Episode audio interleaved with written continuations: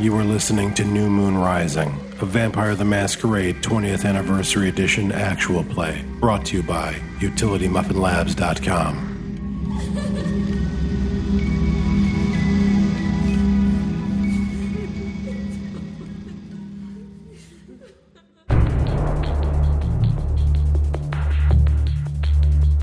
to New Moon Rising, Episode 4. In our last episode, the Coterie visited the Church of the Ministry back in Gary. Mama Polari tipped them off that their leader, Marcel, might have some valuable information about other kindred who've gone missing around the Chicagoland area. Marcel, who looks like total nightmare fuel, informs the gang that three members of his own flock have been MIA for months, and he seems to think it's the handiwork of the new scourge of Chicago, a strange looking kindred named Rustin who haunts the abandoned Edgewater Hospital on the south side of the city. But when Phil tells him that the missing anarchs were snatched on the north side by mortal police officers, Marcel shrugs it off, saying that sounds more like the MO of the old sheriff, Balthazar. That asshole was well known for using enthralled cops for his dirty work before he got murked by the new Camarilla regime power. Marcel insists all the missing kindred are linked to the Scourge and offers to pay the Coterie a bounty if they capture him and bring him back to the church alive. Elliot is very into that idea and lets everyone know he isn't going to put a big red cami target on his back without compensation. When the crew gets back to the van, Phil is pissed. She goes off on Elliot for expecting payment for rescuing anarchs and bringing the Camarilla scum responsible to justice. The Coterie proceeds to have a very yelly heart to heart, at least in Audrey's opinion, before deciding to go back to the clubhouse to regroup. And they gotta find new transportation. When a pissed Brujah slams a car door in anger, they tend to kind of fuck up your whole ride.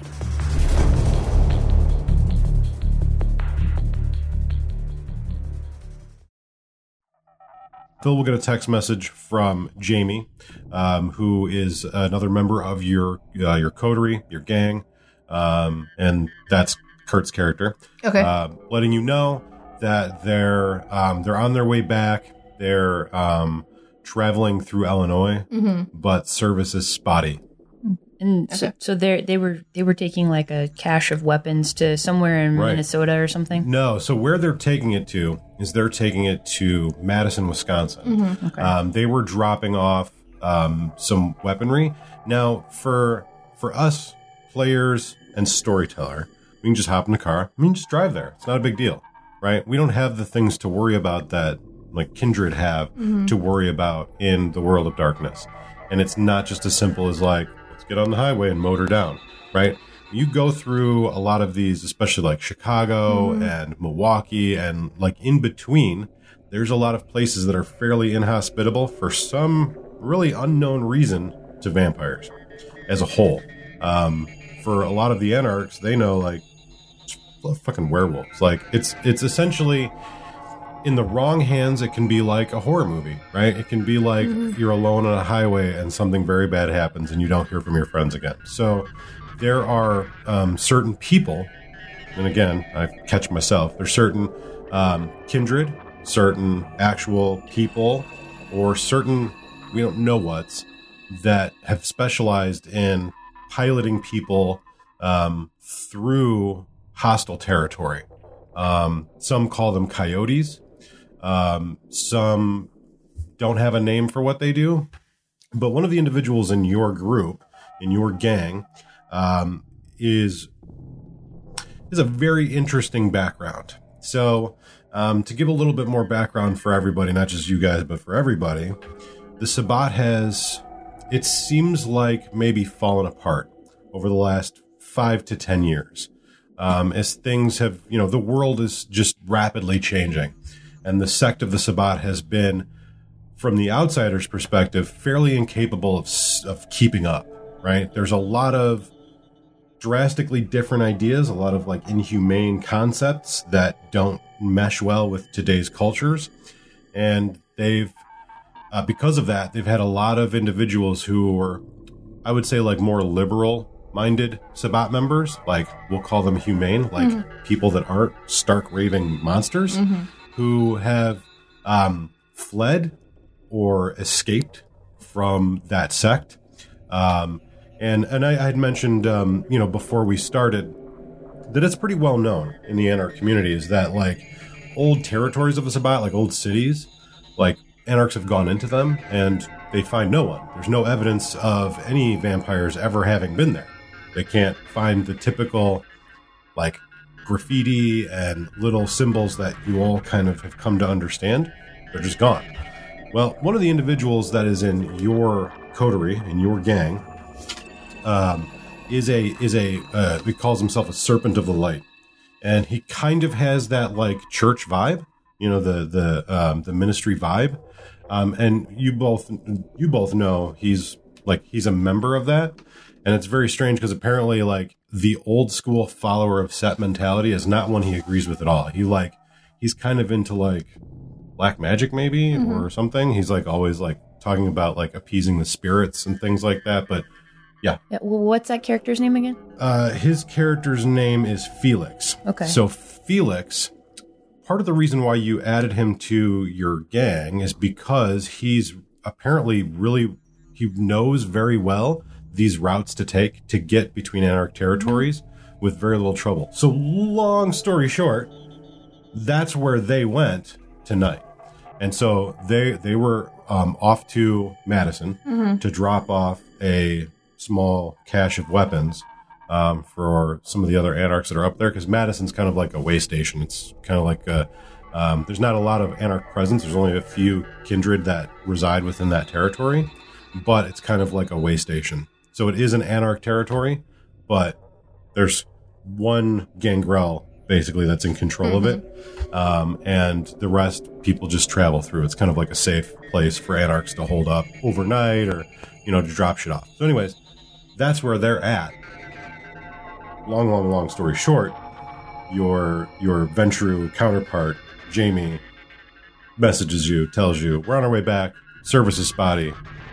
So I'm gonna send him a message in return that says, um, it essentially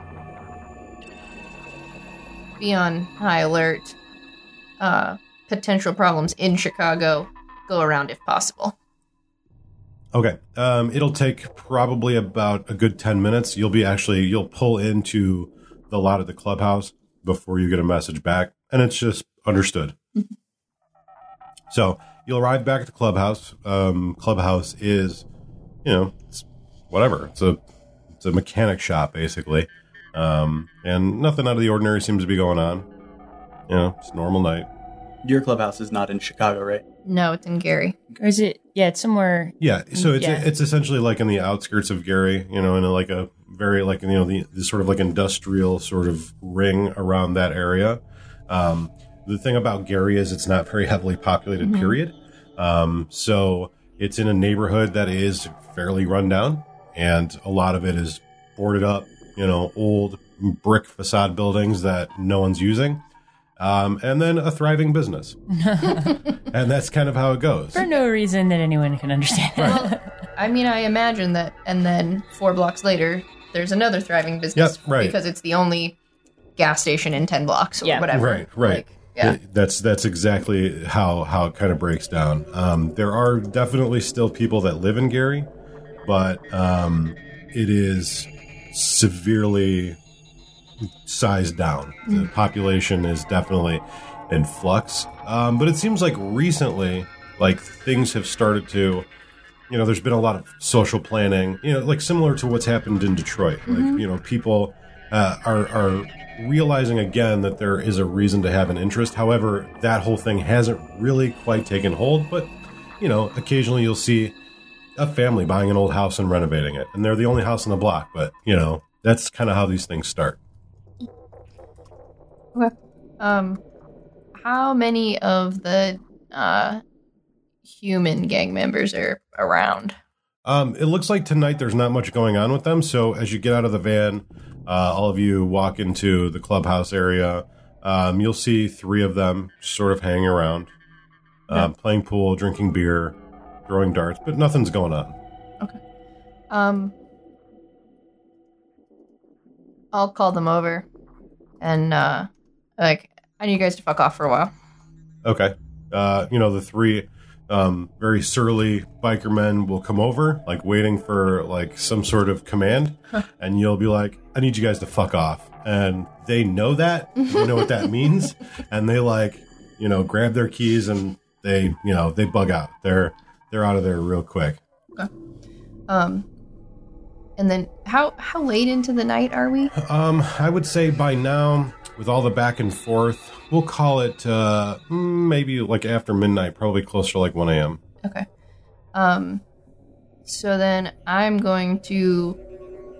I assume that in Gary, um, I can. Essentially, I know who to call if I need some people to discreetly feed from, be that um, adult entertainment, be that um, some small scale drug dealers who I tell them I want to get hooked up, whatever. Like, I imagine there are people that I call who sometimes I feed from. So interestingly, um, like from a uh, just like a straight feeding perspective, if you're looking for a place where you can sort of discreetly feed from like the dregs of society, um, Mama Polari's club is actually Okay. where most of you would go on any Okay. given night. Um, it's kind of how you know her. She has a sort of an open door policy.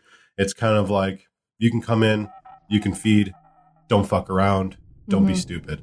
Okay. Um, and Yeah, she has her and and uh, the the beauty part about that place is it is a club that's outside of Chicago, but it sort of attracts people from Chicago Mm-hmm. who are not local.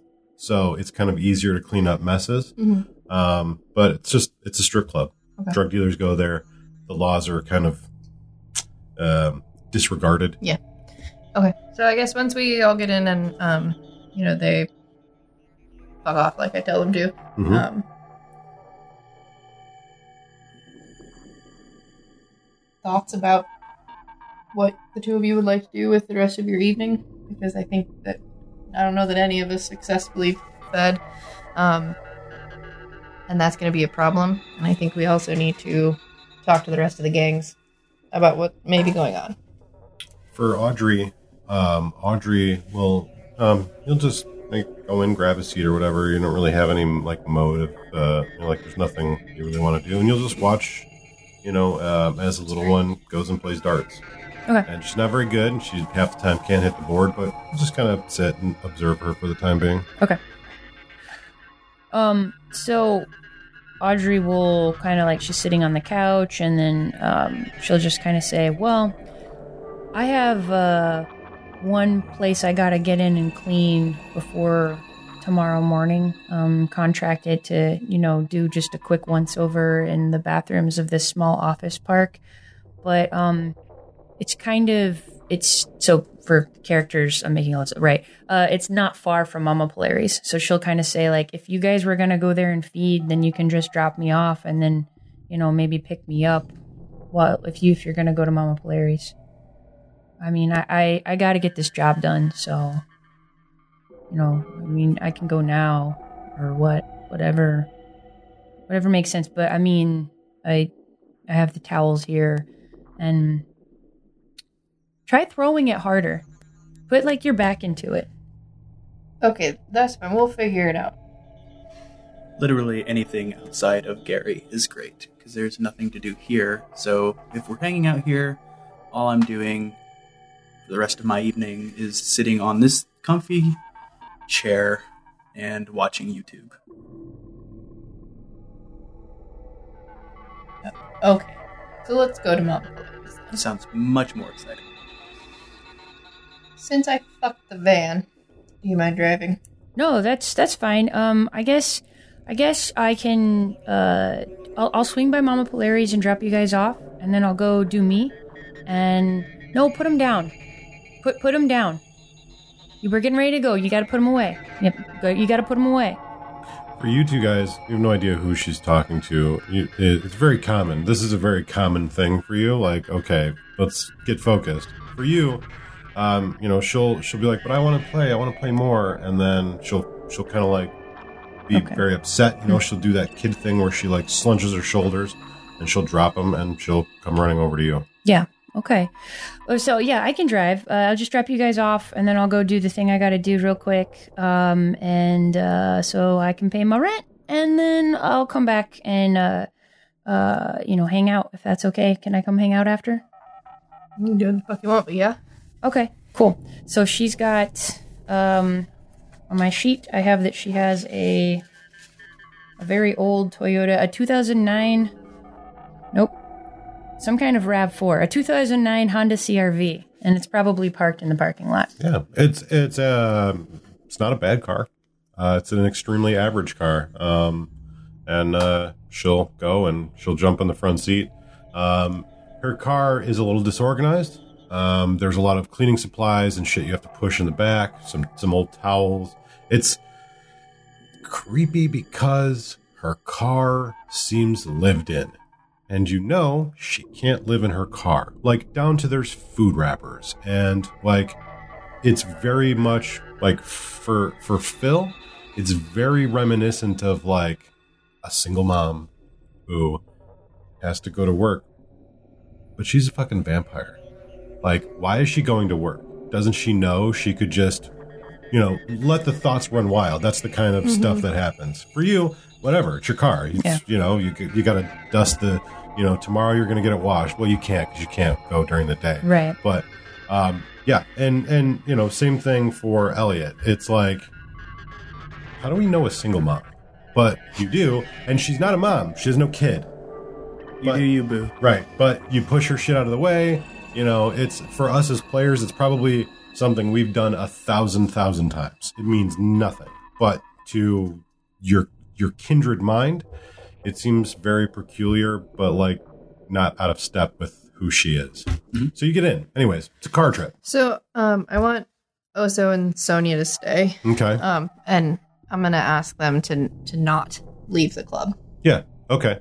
Um, so uh, Sonia will she'll say, "Yeah, we'll we'll lock it up. Um, you know, we'll keep the ho- the hearth fires lit." Um, and uh, um, also he'll just look at you. I'll keep trying to get a hold of Shorty. That's I mean, fine. maybe somebody will answer his phone. I don't know. If if somebody does, um, I mean, get information, get what information you can. But if if they want to meet or other nonsense, like we can talk about that tomorrow. Cool. But don't do anything tonight. yeah, we us. won't do anything without you. Um, and Sonia will just she'll shut the door behind you and she'll put uh, the big Yeah. piece of wood over the door and Oh, if you want to call John and them back, I didn't. I thought maybe this would take longer, and so you know they seemed like they were having a good time. So if they want to like not fuck off anymore, they can come back. Yeah, we'll we'll we'll get it figured out. Um, and that's that's that. And you'll Okay. you'll you'll start up the CRV. Right. You're like 300 miles past due for an oil change, but it's hard to get an oil change at night, so Right. you just don't worry about it too much. Yeah. Maybe you'll watch some videos and learn how to do it yourself, but Okay. Um, so I'll drive to Mama Polari's. okay. Um, if we arrive without incidents, I'll drop them off um, and just say, uh, shouldn't take me more than maybe half hour, 45 minutes. Um, place is just down the street, and um, I've got everything I need, so I'll I'll be back as soon as I can. Okay. So, um, pulling up, um, this is a place that all of you have been a number of times. However, you as players have never been here. Um, this is a, uh, it is a building that looks like it probably was something else before it was this. And, uh, it's actually, it's a strip club. It's called Sin. Um, and it has like the very stereotypical, like, the the female form, you know, like you'd see on the back of like a like a mud flap, and uh, it's just called S Y N N, and uh, all the like it is a it is a building that has windows, all of them are blacked out windows. Um, for uh, for you, Phil, like it reminds you of a Pizza Hut. The shape of the building, like that, you're like, was this a fucking Pizza Hut at one time? But it's like that size, right? It's a small building, relatively small considering.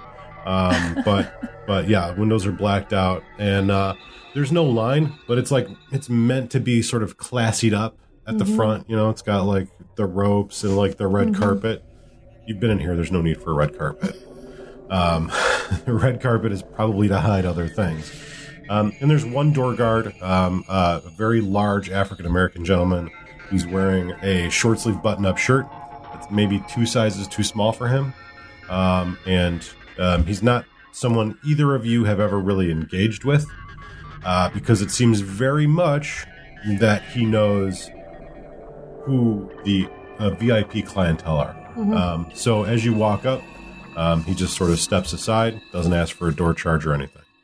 Can I interrupt real quick? Are you going to Yes. want more coffee? Yes. Let me go put it in the carafe and I'll be Yes. right back. Okay.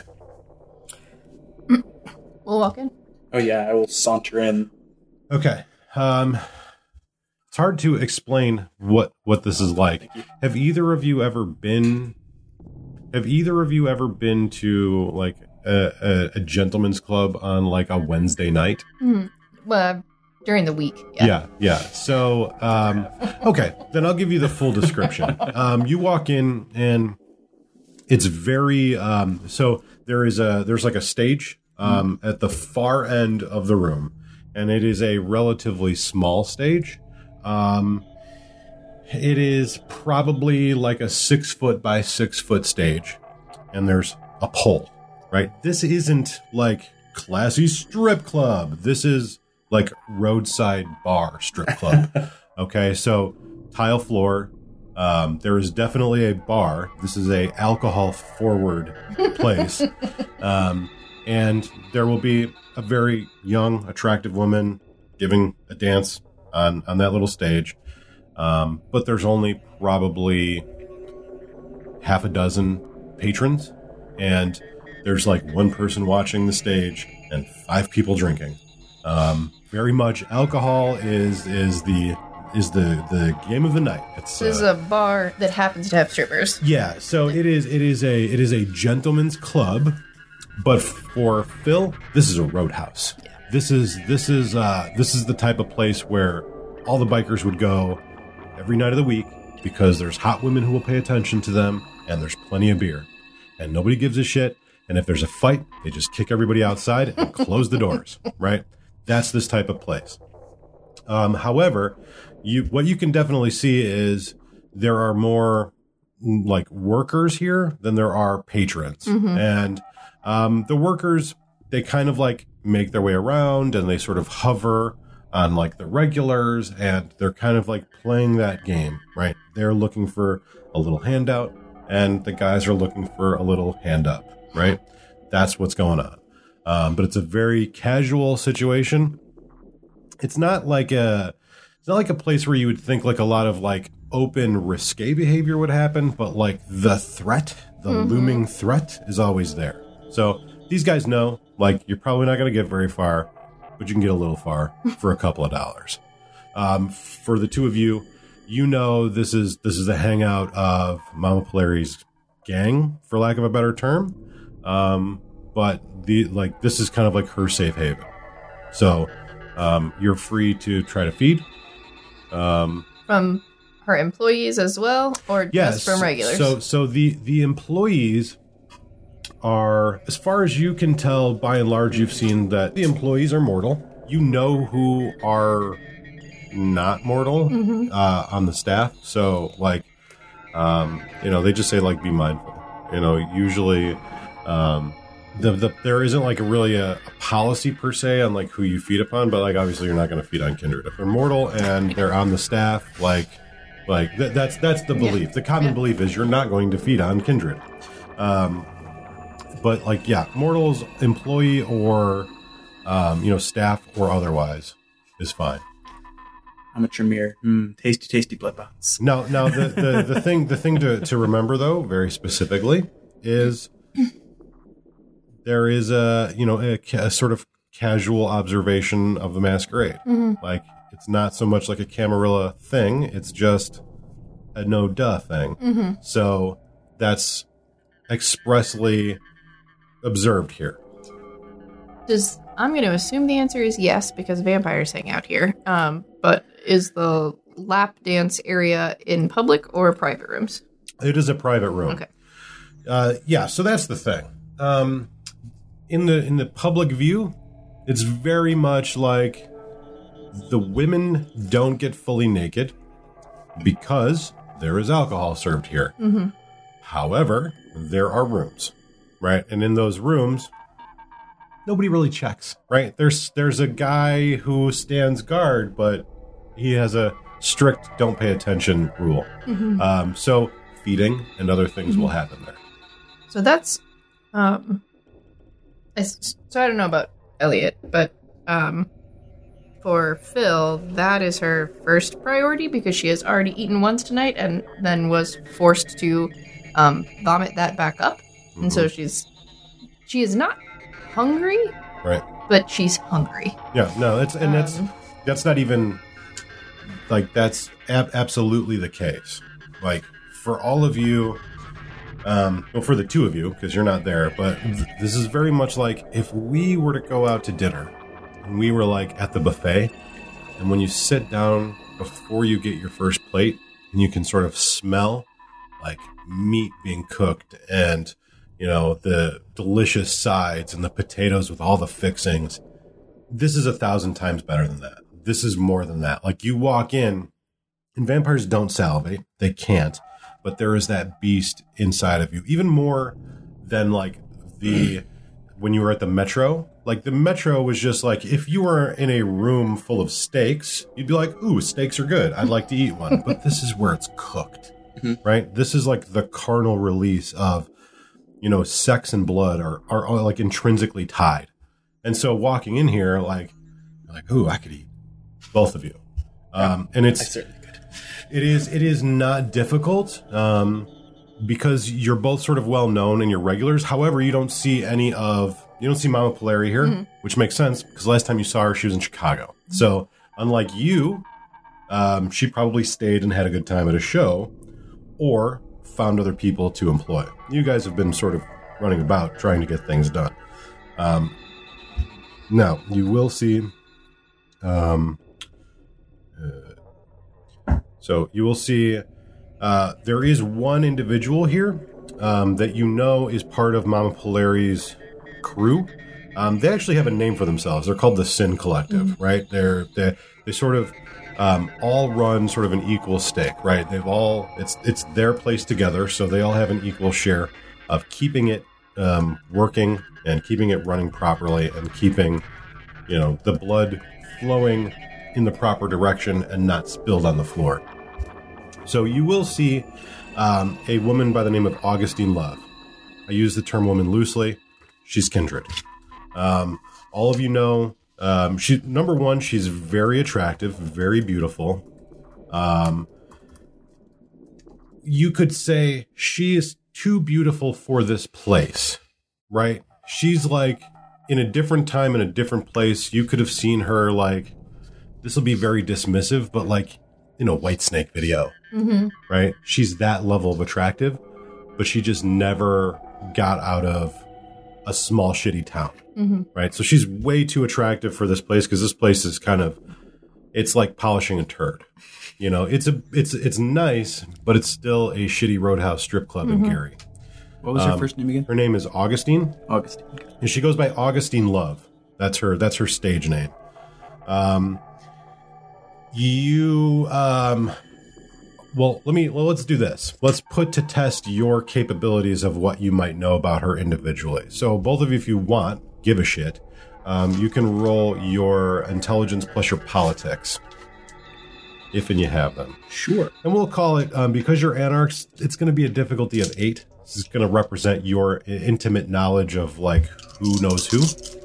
Um, so I have the um known unknown, and it says uh, what I wrote down was plus two social pools with reputation. Yeah. This is not social; we're doing mentals. So So, so I'll uh, I'll give you I'll give you because people aren't going to know what the hell that means. right. Um, so, uh, known unknown. Uh, it reads most anarchs, especially Brujah, like to say that lineage means nothing to them. Regardless of what they tell themselves or others, kindred still judge you by your line, even if that's not necessarily a reflection of your own actions. Theo Bell himself is part of your lineage. Somehow, you are related by blood. Be it that you share the same sire or both of you share a common, sen- common ancestor, people know or think they know uh, that you are part of Bell's line. You get a plus two bonus on social pools where reputation is a factor. Okay, I, that's what was going to be my question. Is that is that yes? Okay. Yeah. Yep. I'm good. So, So um, still my base. right. So, so if if someone met you for the 1st time and they were like, "Oh shit, I, you're part of Bell's line," you'd get those plus two bonus traits Gotcha. for like, you know, chest out, you Right. know, Okay. peacocking. Sounds good. So for this purpose, no, it wouldn't. But Uh, do we do ones cancel? yes, they do. Okay, then I got nothing. I got a set. I got one seven. I got nothing. I got nothing. Okay, so Well, you, you got us. It was difficulty seven, Eight. eight. So Yeah. Yeah. So, uh, all that having been said, she's an anarch of fairly decent repute uh, within the Chicago Gary Anarch Collective. Um, And she hot. she is she is definitely hot. Hot would be the appropriate word. Um, yeah, I'm trying to think of anything else that you might know about her.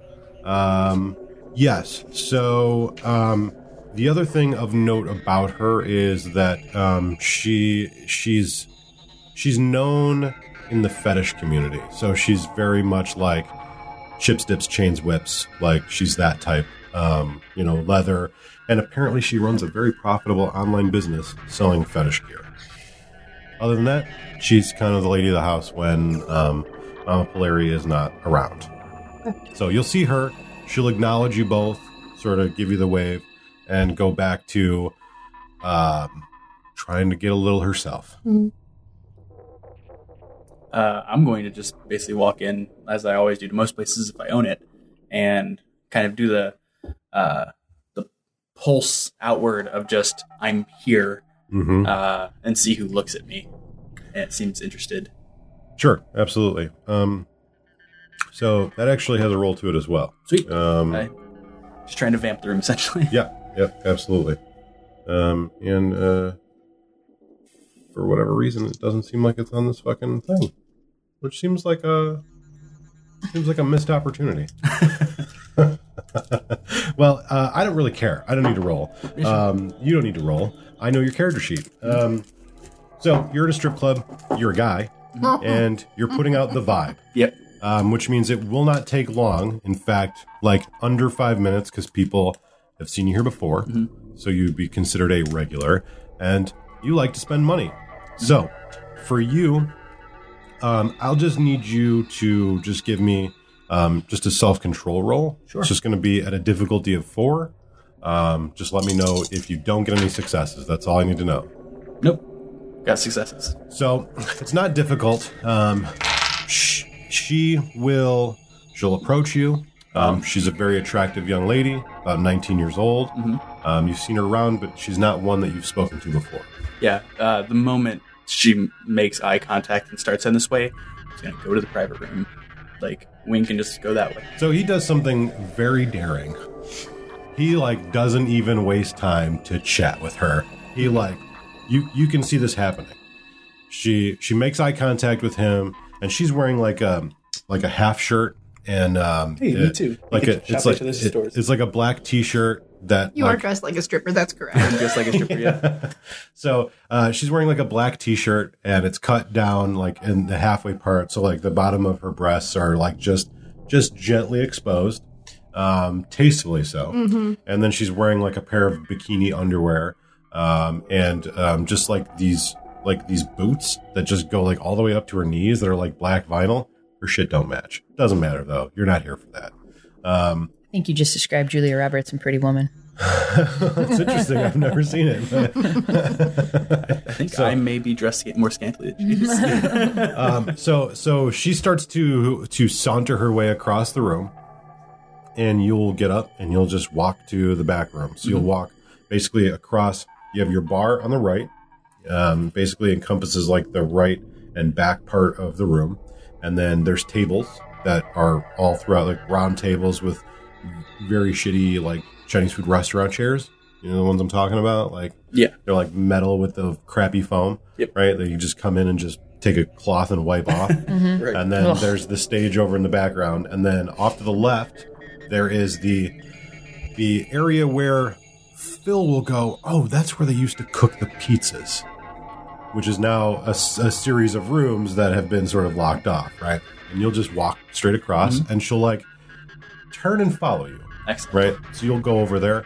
Um, I, I gave you the self control roll um, just because your your kindred is not you're not hungry in the sense that you're low on blood.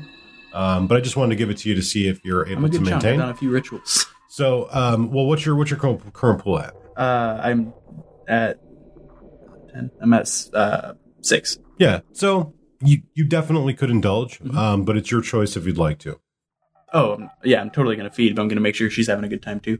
Great, great. um, Elliot is not a selfish lover. the interesting thing about this place is it is, it is fairly simple to feed. Like you know that they don't know that they're frequently being fed on, Mhm. but like they kind of know. Everybody here's a little pale. Yeah. Everybody here's a little eager, and it's kind of it's uh in another life it might have made you sad, but Mm-hmm. now it simply makes you comfortable that there's a place like this that exists. Um, so you'll be doing that. Mm-hmm. Yes. That that's a whole process. So Oh yeah, feeding's only like a third of what Elliot will do. What's that? That's a club. Schematic. Oh, great. Okay. Um, so what's Phil doing? Um, did sorry, I missed it while I was drawing. Did that work? Yeah. Okay. So Phil will slightly roll her eyes. Um, then Of course. um, so I, I assume Phil has fed here before. Mm-hmm. Um, and Phil has to feed with a knife. Um, or Yeah. Phil chooses to feed with a knife.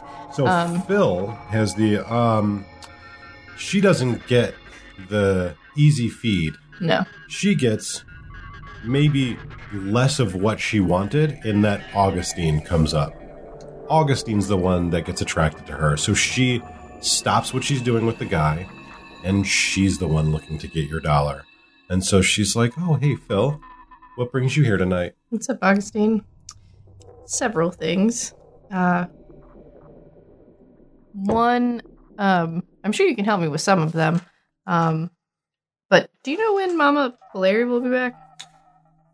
Mama Polari has her own schedule. However, she'll probably be here before last call. Okay. Um, if it's all right, we're we'll probably chill till she she comes back. She talked to me about Angel. Um, and I have some more. Oh, okay, great, Yeah. great. Um, I have some more information um, that I, I want to share with her in person. It's not a, um, you know, electronic communication kind of conversation. Totally understood. Um, your girl is off tonight. She's uh, um, well, she had to go get a shot. Well, I'm glad she's off then. Um, I mean, you could take a chance on me. Appreciate the offer, uh, Augustine, but uh, I'm good with uh, where I'm at. Okay. Well, if you need anything, I'm I've been left in charge, so Hmm. um, just whistle. That's what everybody else does. Okay. Anybody else around this evening who um, Hmm. wouldn't be Hmm. in shock or awe? Well, so that fellow over there, she'll point to the guy that she was talking to, and he's probably like a guy in his fifties. Um, you know, maybe sixty or seventy pounds overweight, big, fluffy, black and gray beard, trucker hat, um, dressed in a very traditional, you know, pair of jeans, flannel, you know, ensemble, you know, work boots. Very, uh, um, guy we've all seen before.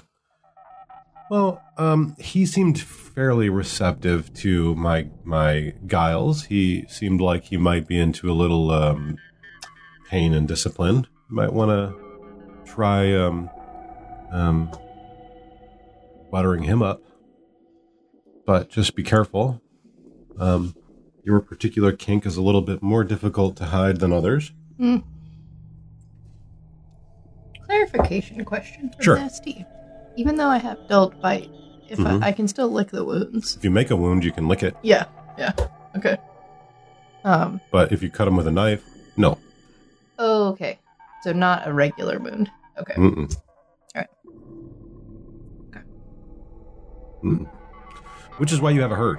hmm I'm hungry now, though. right, right, Well, you told your herd people to fuck off. I know. well, right, because I'm hungry now and I don't want to feed from them. right. okay. Um.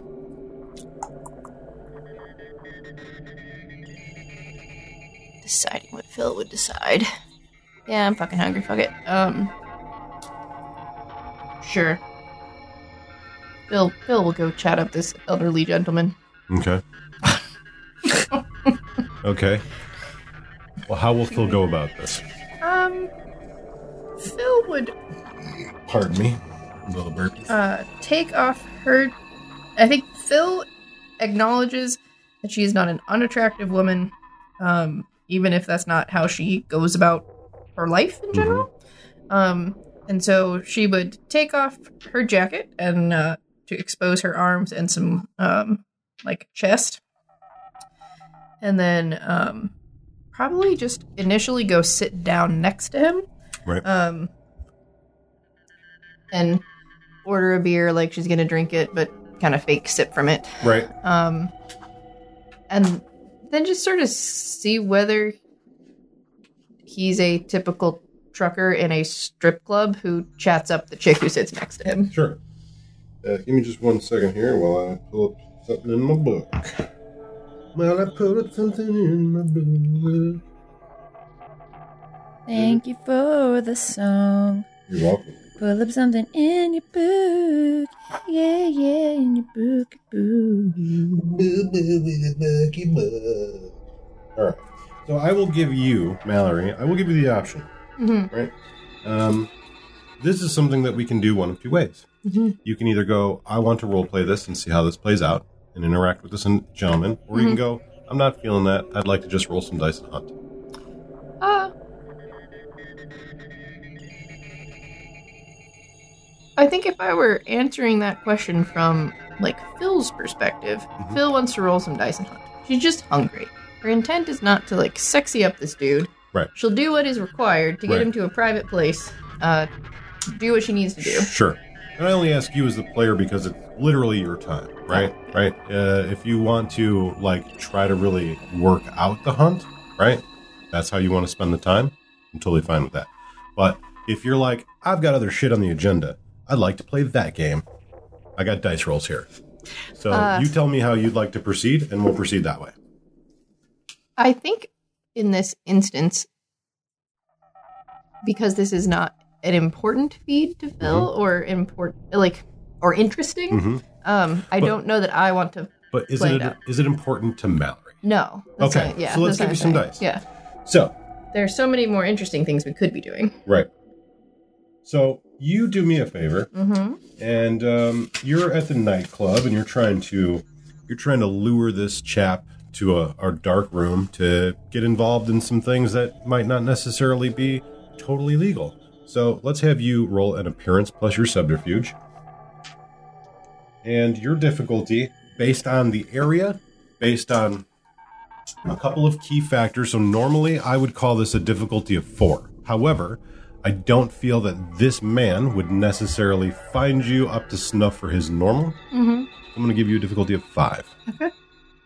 Because, as it turns out, it's fucking. Um, and remind me, what does awe do? So with awe, I have the mechanism written down, but not. I did not write down. yeah, I don't, I don't know that this, is, I don't know that awe is going to help you Okay. here. Um, but I will give you a full because I know like LARP kind of has Yes. a Yeah. lot of things that tend to stick with us. Um, So I have the system, but I don't have. I didn't write down sort of the use. right, like what does this do? He's just gonna pull your Yeah, your it, it basically is, is meant to like draw attention to you. Mm-hmm. Um, but I'll give you I'll give you the the wording so you can you know. Okay, so those near the vampire suddenly desire to be closer to her and become receptive to her point of view. Awe's extremely useful for mass communication. Okay. It matters little what is said. The hearts of those affected lean towards the vampire's opinion. Um, so uh, it goes on. Um, basically, it attracts people to you. Now, could be useful here. Um, you'd spend a blood point and you'd roll charisma plus performance at a difficulty of seven. The Mhm. number of rolls determined uh, uh, how many people give a shit. So I would say in this instance, maybe it wouldn't be a good idea to utilize that, especially since it costs you blood. Right. And I also don't necessarily want everyone's attention. Right. Um.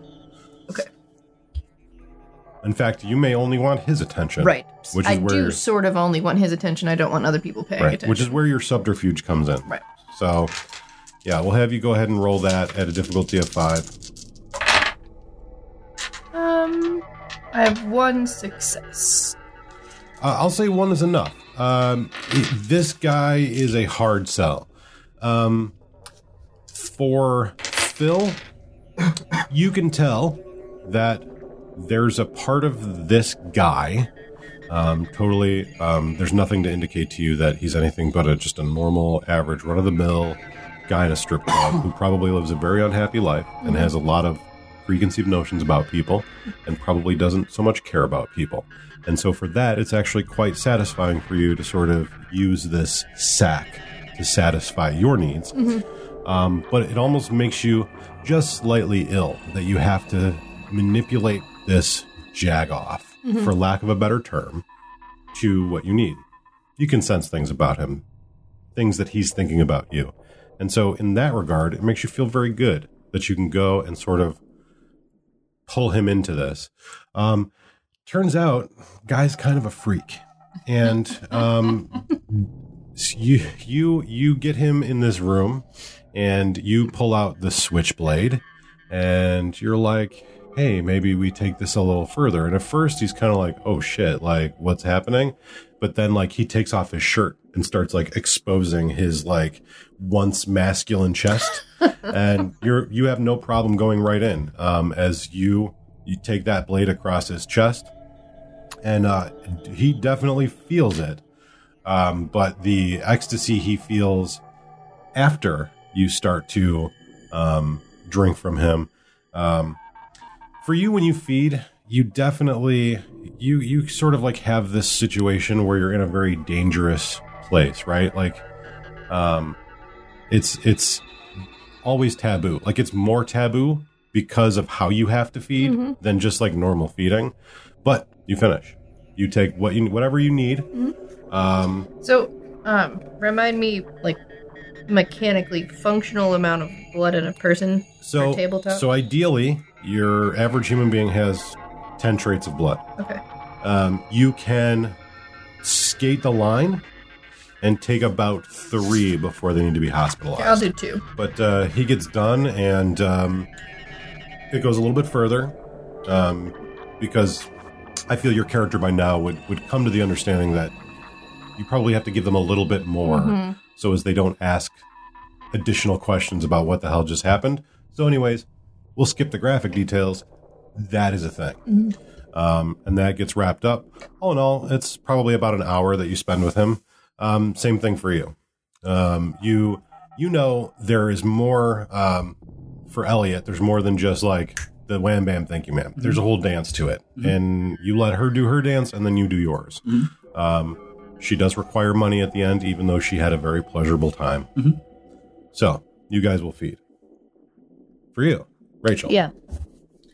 you'll drop them off. Okay. and you'll you'll uh, take the the CRV Mm-hmm. over to Yeah, so there's a little office park, um, maybe like a couple miles away, Mhm. and uh, I have on my like I've been contracted to like once a week to go and wipe down, like do spot cleaning around the office and dusting, and wipe down the bathrooms really really good.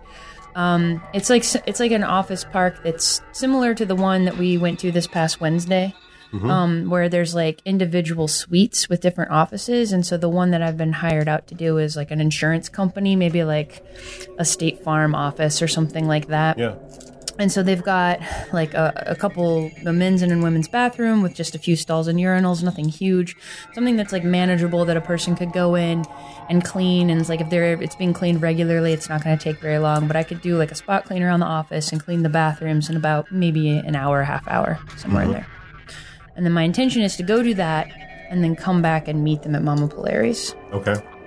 So yeah, you'll definitely you'll drive there and uh, you'll, as normal, you'll you'll key in. Now, um, as far as your daughter's concerned, um, do you give her any special instructions? Because I think normally she would probably just stay out in the car. Um, so I'll just kind of like, t- you know, she, assuming she's in the back seat because I don't want her riding in the front because of airbags, right? So she's Sure. still small enough; she needs to ride in the back seat. So I'll just kind of turn and say, "So mommy's got to go in and clean. If you want, you can stay out here and play in the car. Um, I think there's some snacks in the back, some Oreos. Um, but if you want to come in, you can. You can help me out. Whatever you want to do, baby. I'll just stay outside and I'll play with Jason. Oh, is Jason here? You play with Jason? Is Jason your imaginary friend? Yeah, Jason's my friend. Jason, he'll be here. He's gonna come. Jason's gonna come? Yeah, When did you meet Jason, honey? I, I Jason's my friend from church.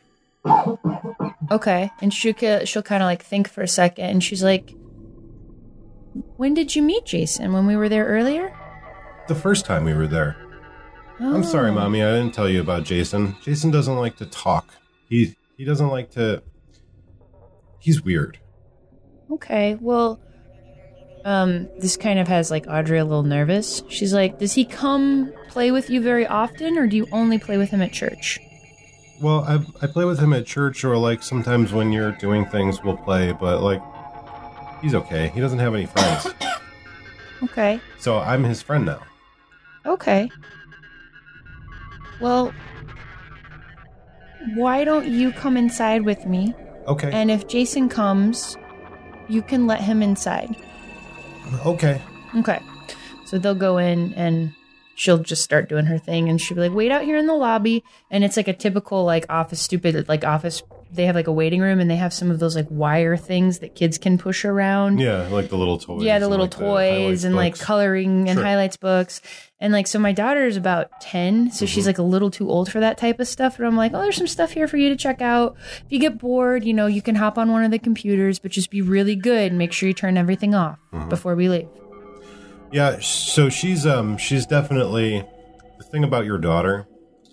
She's not really into like technology. She's she's into like old fashioned toys. So like she she'll like be a little bored with like the pushy thing, Mm-hmm. but she'll find like some um, Hot Wheels cars and she'll run them around on the floor, and that's where she'll wait. Okay. Um, and uh, you will go and do your cleaning thing. Mm-hmm. Um, but for you, like you just get a bad feeling, like a feeling that doesn't really leave you. Like there's like somebody's watching you. Mm. Like like you feel like somebody's here in the building with you, Okay. but you can never quite find them. Okay. Um, so Audrey's like very tense. Um, she finishes her work, but she's like kind of distracted. Like normally she would be very obsessive about making sure that the toilet paper's facing the right direction, like laces out, but now she's just kind of putting the toilet paper on the rolls without really paying attention. You know, she she wipes down all the handles on the sinks, but she doesn't wipe out the bottom of the sink. So she's kind of like forgetting things that are normally on her mental checklist of things to do. It's still clean, no one's to notice, but she's like slipped a little bit. Yeah. One of the things that will really be sticking with you is um, you get this this feeling like this sensation like a buzzing feeling like like soda pop in the back of your head um, just intermittently like like something's trying to communicate with you or like something's trying to break through Mhm. but you're you just can't quite put your your finger on it Mm-hmm. um, and it's just it's it's honestly it's a feeling you've never really had since your embrace Okay. where you're like you don't you just don't want to be alone Okay. So she'll she'll finish up cleaning as quick as she can. She'll go back out to the lobby and see her daughter. Um, and she'll be like, "Do you hear that? You hear that too?" you're what mommy Oh, I just like there's something I don't know. I just like are you? I just hear something weird, or I don't know. Is has J- Jason stopped by? Is he? He didn't come in because he wasn't ready to talk to you yet mommy Well, what? What do? But but didn't you tell him I was nice? Like yeah but jason's weird jason's mommy and him they didn't get along like we do and so he's not ready to talk to my mommy he's he's kind of scared he's scared. Well, what do you what do you think I could do to make him not so scared? I don't think I don't think I don't think anything, mommy. Okay. I think you just have to wait until he's ready. Okay. Well, I'm tired. yeah. Do you wanna do you wanna go lay down in the car? I'm done. We, Okay. okay. We'll drive. We'll drive back and meet our other friends. Is Jason afraid of my other friends? I don't know. Okay. Well, can you grab can grab that bag over there and we'll we'll head out. Okay, mom. Okay. Uh, are you hungry? She'll she'll get up. No, he had a snack. Okay. What'd you have? She'll go on and tell you about whatever Okay. snack she had, Sure. like Okay. like kids will do. Right. We'll go back in the car, and um, like, I'll just drive back. I'm like, I feel bad. I feel like I should get you like a a proper dinner, but I don't think anything's open this late anymore. It's just like the.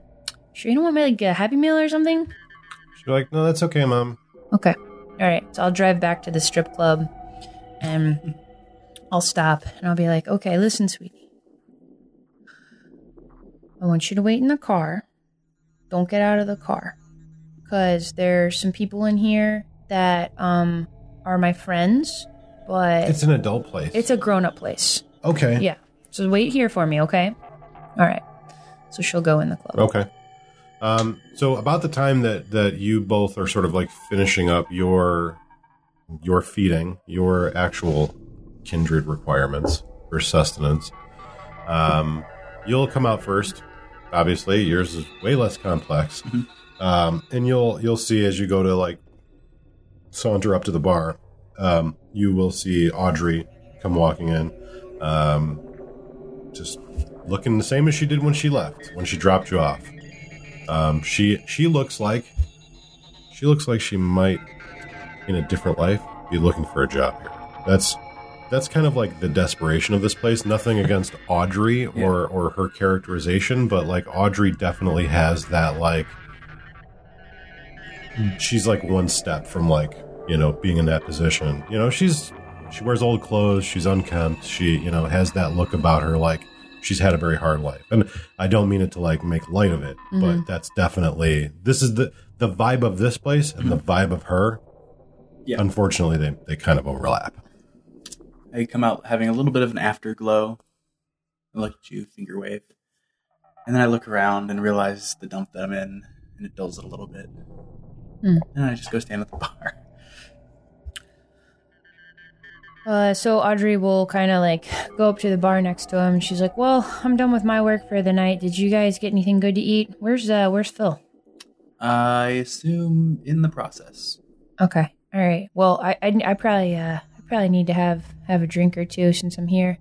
Um, and like she looks she looks like slightly more agitated than normal, and like if if you are even like the least bit like not totally self-absorbed you'll notice that she's just like blinking a lot um so yeah Um, so what you'll see, uh, Phil, as you come sort of walking out. First of all, you walk out. You're like cock of the walk. You're like whatever. I'm fucking did my thing. Um, that gentleman that you were with, um, whose name you didn't give a shit to get. Um, first thing he'll do is he'll go to the bathroom. Very standard behavior for most men after a scenario like that. Like time to wash off the shame. Um, he will head directly to the restroom, um, and you'll see um, you'll see that Audrey has walked in, um, and then you will see um, Augustine will actually walk over to her, um, and sort of like you've been here before, you're familiar with these people. Everyone here that works here, that works here, that air quote works here, that are are kindred, Mhm. um, they're all really, really nice to you okay uh, and you don't know why. You Okay. don't know what you've done to like engender such kind behavior, but like everyone here treats you super nice. okay Um, so Audrey will come over and she'll be like, "Oh, come with me, sweetheart." oh augustine Uh, isn't that what, is Yeah, it- you said Audrey, yeah. Sorry, sorry. Augustine will walk Well- over to Audrey and uh, grab her hand very gently. Come this way, sweetheart. oh okay and she'll follow And you'll follow. And sh- along the way, she will grab another girl okay whose name you're not familiar with, but you've seen her here before. mm-hmm and she will lead you both to a side room. okay She'll walk past you, Phil, and take them into a room. Um, so you'll be able to feed if you like. Okay, yeah, I'll I'll go ahead and feed. Uh, I have quite a lot of blood. Um, looks like I have 11. So I'll just take one. I'm almost like I just need one to be like Yeah. my, at my limit. So I'll just take one one dot. Yeah, so this girl will definitely take charge. Okay. Um, it's weird for you as a kindred to have the person you're hunting sort of like it. You know, it's like it reminds you of a cat Yeah. that like walks up and they like are pushing their ass into your hand Mm-hmm. so that you can pet them harder. That's very much what's happening here. Like this girl is very used to being fed on. Um, in fact, she looks like you know she's pale. She's Mm-hmm. kind of like got like the typical rings. She you would almost assume like looking at her she's probably a drug addict, Mhm. but you know in that moment like oh she's not. yeah. She's a different type of drug addict. Okay. She's addicted to this. So I'll I'll feed off of her. Um, I don't know if you want me to roll or anything. No. Okay. I'll feed off of her, and then when we're, I'll lick the wound, and then when we're done, I'll just kind of like try to engage her in conversation a little bit. Like, do you have any kids? She will uh, kiss you, Mm. and then she will leave. So Audrey will kind of sit stunned. she she will unexpectedly she will put her hands on your face, kiss you hard on the lips, Mm. and disengage. Audrey will just kind of sit there like surprised. Is Augustine still around? No, Okay. no. And then uh, she'll kind of like get up and brush herself off and Th- go this- back out. For the two of you, it was very much like it was a process. It was like we have to like go through the hunt and engage in the process, and you know, it's about an hour. She's like eight minutes. It's over. like, like you see the the like the stripper Vampire comes out and she's like beeline for somebody else. Just no fucks given. Cool. All right. Easy for me. So I'll just go back out and join them and I'll I'll like kind of be back to baseline to where I was before. Like I'm not as agitated um at this moment. You're not blinking a whole bunch anymore. I'm not blinking a whole bunch. I'm like definitely seem like I've chilled out a little bit. I'm kind of more like standard Audrey. Great. Yeah.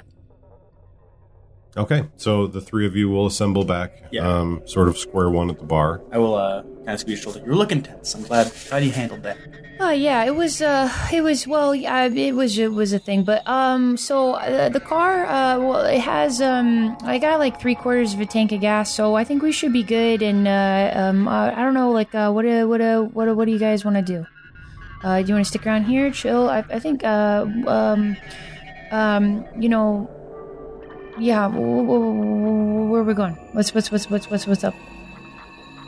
I don't know that we need to go anywhere. Um, I would like to send a couple messages to reach out to some other lead gang leaders, and then uh, we need to wait for Mama Polari to get back. Cool. And Audrey will um, walk off and start um, trying to walk behind the bar. Yeah, Audrey's not allowed behind the bar. Okay, well, uh, so when that becomes clear to her, she starts, she just goes into the women's restroom. Oh, okay, yeah. And then when she gets in there, she starts wiping out the basins of the sink and t- making sure all the toilet paper is facing the right way. And she's doing the things that she realized she forgot to do at the office. Okay. So Audrey goes to the restroom. You know what the hell she's doing. There's literally no reason to follow her there. I'm not going to. Um, Um, I am going to take note of the pattern that occurred at the metro as well, though, um, and, then, and then move on. okay. um, so uh, you said you had to send some messages to some individuals? yeah individuals. so what i would like to do so i had some names of um other gang leaders that i am aware of in the Mhm. gary area and i don't know it, which if any of them i have actual like contact information for Mm-hmm. um i assume that i would at least from the perspective of if there are emergencies or other things like we need to like contact Yeah. each other I mean, you can get a, Um, if you have a phone number, you can get a hold of them. Yeah. Um, the thing about the the anarch movement, especially in this area, like there isn't really any formality Mm-hmm. because it's not. You know, it is a sect by necessity. Right. It is not a organized sect. Everybody runs their gang the way they think is the absolute right way, Mm-hmm. and for some of them, that means not running them at all. yeah um, especially like where you're at right now. The Sin Collective, that's not a name they gave themselves. That's a name they've acquired, right? So like they just hang out because they have mutual interests and they're they have mutual desires. Some of them, however, are like straight up like paramilitary organizations, right? and for you, your biker gang is sort of like somewhere in the middle, right? You're you're a family and you can organize, right? So yeah, just depends. So the the list of individuals that I have that you gave us information on previously as sort of setup um, was uh, Juggler, who is sort of OG though, and distanced himself from the movement currently. Yeah, he. So Juggler is one of those weird conundrums because Juggler is the Anarch in Gary, right? Mhm. Like that's everybody knows Juggler by name. However, Juggler spent a lot of time here without any other Anarchs, uh, or or not a lot of Anarchs giving a shit, and his sort of fight was against Modius. Like Gary still technically has a prince. The problem is Juggler's been fighting that prince since before the 90s. Right. And so that's been his focus, and he's extremely focused on that. So his reliability, especially in the last 10 years, has really been called into question as more anarchs have, have filtered back into Gary. He's very focused on this prince who doesn't seem to have any power. And this prince, like, he doesn't seem to have really any power. Like, nobody's fucking with anarchs and Gary. Which is why you, you've all. right. We all don't care. Right. Right. Right. So, yeah, he's respected for what he's done, but also a lot of people are like, but what's he doing now? Yeah. Okay. So then the others that I have are Jermaine and the Nihilists, Mhm. who are together. Um, the Free State Radicals, whose leader is somebody named Carlisle, and the Mal Davis Mhm. commune, Mhm. um, who has a caitiff leader whose name I didn't write down. Um, so if those are the three other sort of gang leaders that I'm aware of, I, Phil is on sort of high alert about this scourge thing Mhm. and is very concerned and feels obligated to inform the rest of the anarchs um, that this is happening. So she would send a semi cryptic text if she has the ability to text those three individuals. So Jermaine specifically, Carlisle, and then this Mal caitiff. Davis.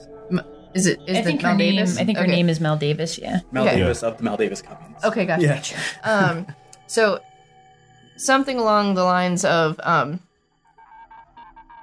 possible new active Chicago threat, um, limited information, meet at sin question mark. Okay. Yeah, so you'll uh, you'll send out um, your text. So um, you don't actually have a number for um, for Jermaine. Yeah. However, um, you you do have a number for uh, a gentleman named Genghis, um, and Genghis is uh, pretty pretty like well known, um, like old school punk.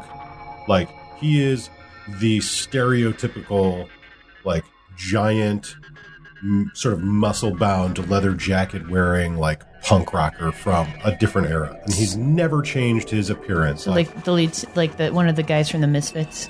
So that's a very good thing. Think of it like that. Yeah. He's he's tall, he's built, he wears a leather jacket, he has a fucking safety pin through his nose, and he has a fucking tattoo of a knife on his face, right? Like right in the middle of his forehead. He is a shit kicker, um, whose name is not too far off from like conceptually who he is. Can I have another note sheet? Yeah, absolutely. I have a folder. I need to reorganize this nonsense. What time is it? How long did that take? Thank you. You're welcome. Um, yeah, so I will then let Genghis know um, on behalf of Jermaine, basically, and then uh, Carlisle and Mel Davis. Okay, so uh, you will get a text message um, back from Genghis almost immediately. Um, uh, I'll, I'll try to make my way to Sin.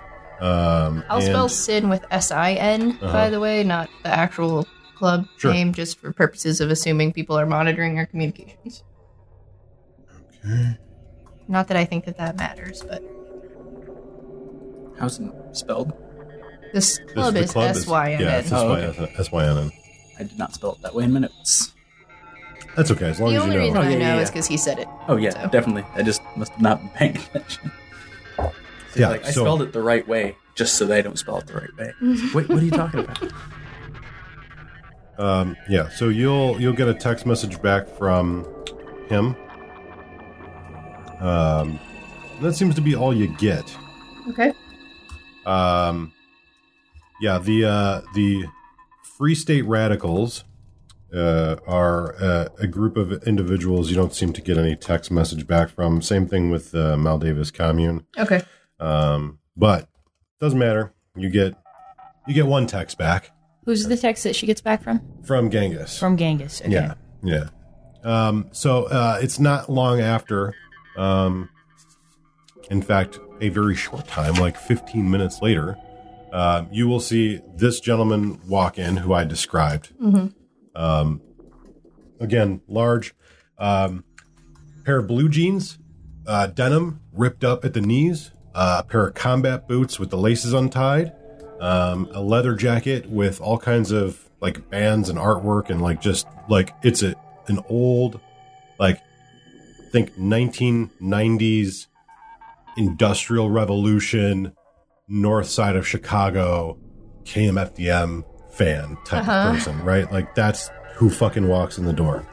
Uh, with him you will see a a smaller individual um, smaller in stature um, a african american kid um, who you will know of as uh, pull up my notes here real quick because brain doesn't work well.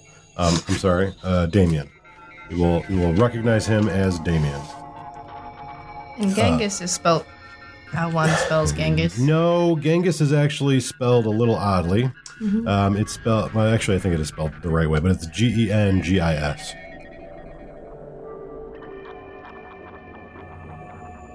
I think normally it has an H. There's an H. somewhere in there. Yeah, it's ain't no H in this one. And I'm sorry, you said Damien? Yeah, Damien. Damien is one of those well-known anarchs in the area. Yeah, Damien is really well known in the anarch um, arenas. Um, he um, was embraced young, so he you'd put him at like probably about the age of fifteen. Okay. You know, he's definitely not fifteen, and he is a skinny, scrappy little fella.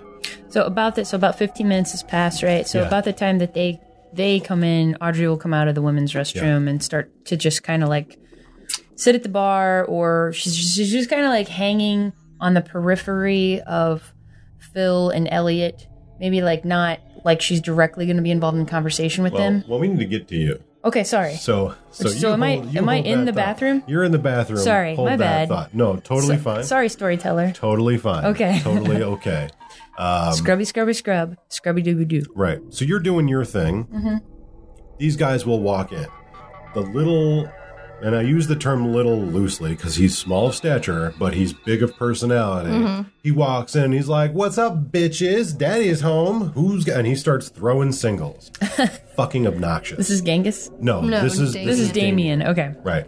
So Damien is known for when you piss him off, he's he was he's the one voted most likely in anarch circles to throw a car at you. Um, and I don't mean that in any way jokingly. Somehow he's real fucking strong, and it doesn't make any sense. So everybody kind of knows. Don't get on his bad side. Humor him. Um, but he comes in, starts throwing dollar bills. People ignore him.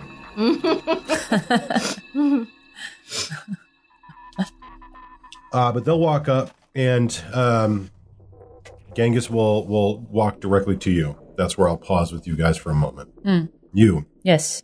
are cleaning, Yes. and um, you're you're sort of like trying to like frantically like fix what you forgot to do. Right. Um, and you'll hear a voice come from one of the stalls, Okay. and it's a sort of quiet male voice. Why did you want to talk to me? Audrey will kind of stop cleaning in like mid swipe and she'll like just be very scared. Uh this is the women's room. I think you um um and she's just like frozen. I feel like we're well beyond the male female dynamic. And then it'll start to be clear to her. Doesn't really apply to us, does it? And she'll turn to the to to the to the sound of the voice, and she'll slowly like walk towards the stall she thinks it's coming from. I, I wouldn't wouldn't open the door. She'll stop. She won't open. I'm not quite ready to see you. See me. Jason? You could call me that. Okay, so Audrey will be like, I I just I thought I heard you at church, and then Casey said you were her friend. And I just Well, I'm the son, so of course I like the daughter. But you know, you know she's not really there, right? she's really there for me. I guess that's what counts. Why do you talk to her? I talk to her because the spirits come to me sometimes. What do you want with her? I don't want anything with her. Well, don't hurt her. I don't think I could. What do you what do you I, I just wanted to talk to you to make sure that we understood each other, that I protect her and she is a really good girl, so don't you do anything to hurt her. The son would never do anything to hurt the mother. Why do you keep calling yourself the son? I'm not your mother. But you're a mother.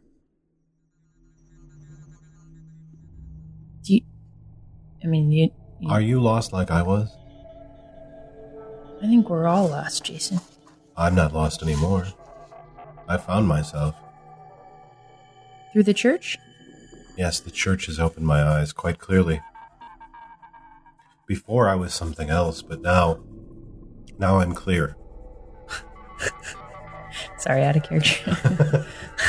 I didn't get clear. Yeah. Okay. Sorry. I'm clear. I was like, all right, a mo- moment here. Uh, well,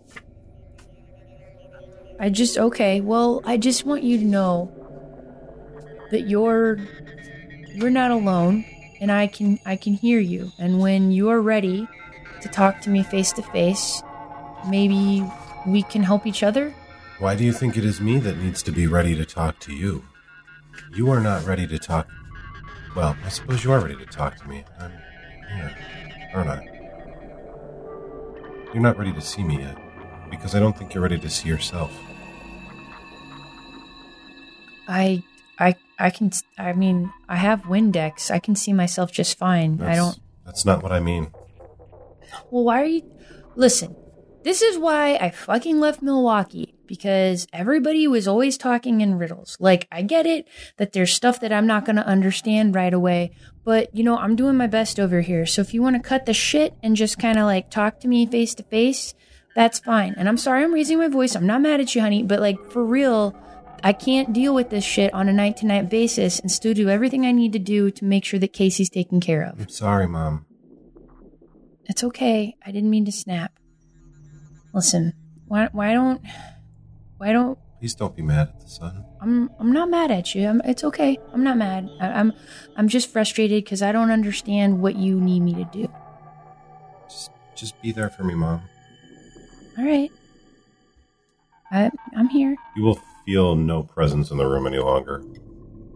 Okay, so he's gone. You, you, you you'll talk. You'll Okay. continue to talk, but like you'll feel like he's gone. You, you don't. You don't feel. You know, like when the TV's on in the room, Yeah. and you're like, uh, nothing's on the TV. I can't see anything on the TV. I Right. feel the TV on. You feel the TV turn off.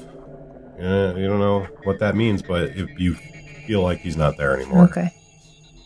Also, you don't know how the hell he's not there. Yeah. Um. So I'll just kind of very slowly push open the stall door. Yeah, it's totally empty. Okay.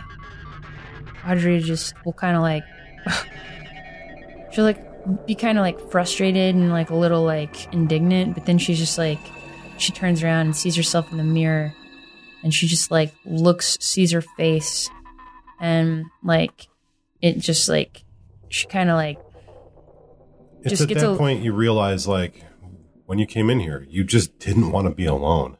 yeah Like, whatever that person, Mhm. individual, whatever, whatever that thing mhm that you didn't see was offering you and the, you know, possibility of conversation, it's not as good as what was going on out there with like with your with your family, Mhm. with the people that you know and love that you know love you. So okay, so Audrey would just kind of like she would like if she she has a high enough humanity that I feel like she would does she she does that like the instinct would be there to kind of get teary eyed like looking at herself in the mirror kind of stirs an emotion in her that's Yeah. like part guilt, part sadness, part anger, Yeah. and so she starts to tear up just a little bit, Well, so you or like she feels like she is, but Yeah, she's probably not yeah. actually. So so Audrey would definitely like she would remember what that felt like. hmm And then she would realize in that moment by herself looking in the mirror and knowing that there's nothing in the room and that quite possibly there may have never been anything in the room and that may have all been inside of her head that she can't actually feel those emotions anymore. And that's that's the real kicker of it. Like you you want to cry. Mhm. You would like the release of of of a good cry, but you can't Yeah. because it's not there. Yeah.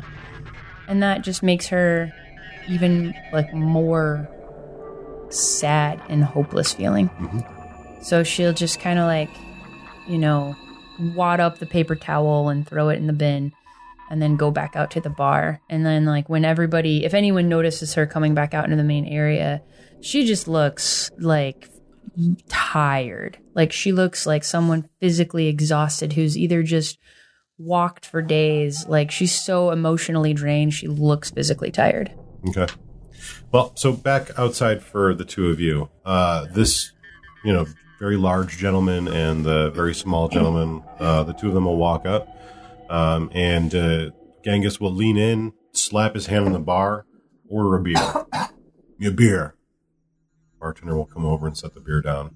Um, and uh, Damien will look at the two of you, sort of, you know, stack of dollar bills in his hand, um, kind of wearing clothes that were a pretty like outdated, like '98 ish. You know, the like the baggy jeans and like the uh, the like the Bulls jersey um, with like the white T-shirt under it. Um, he'll be like, "What y'all bitches want? what, what's going on?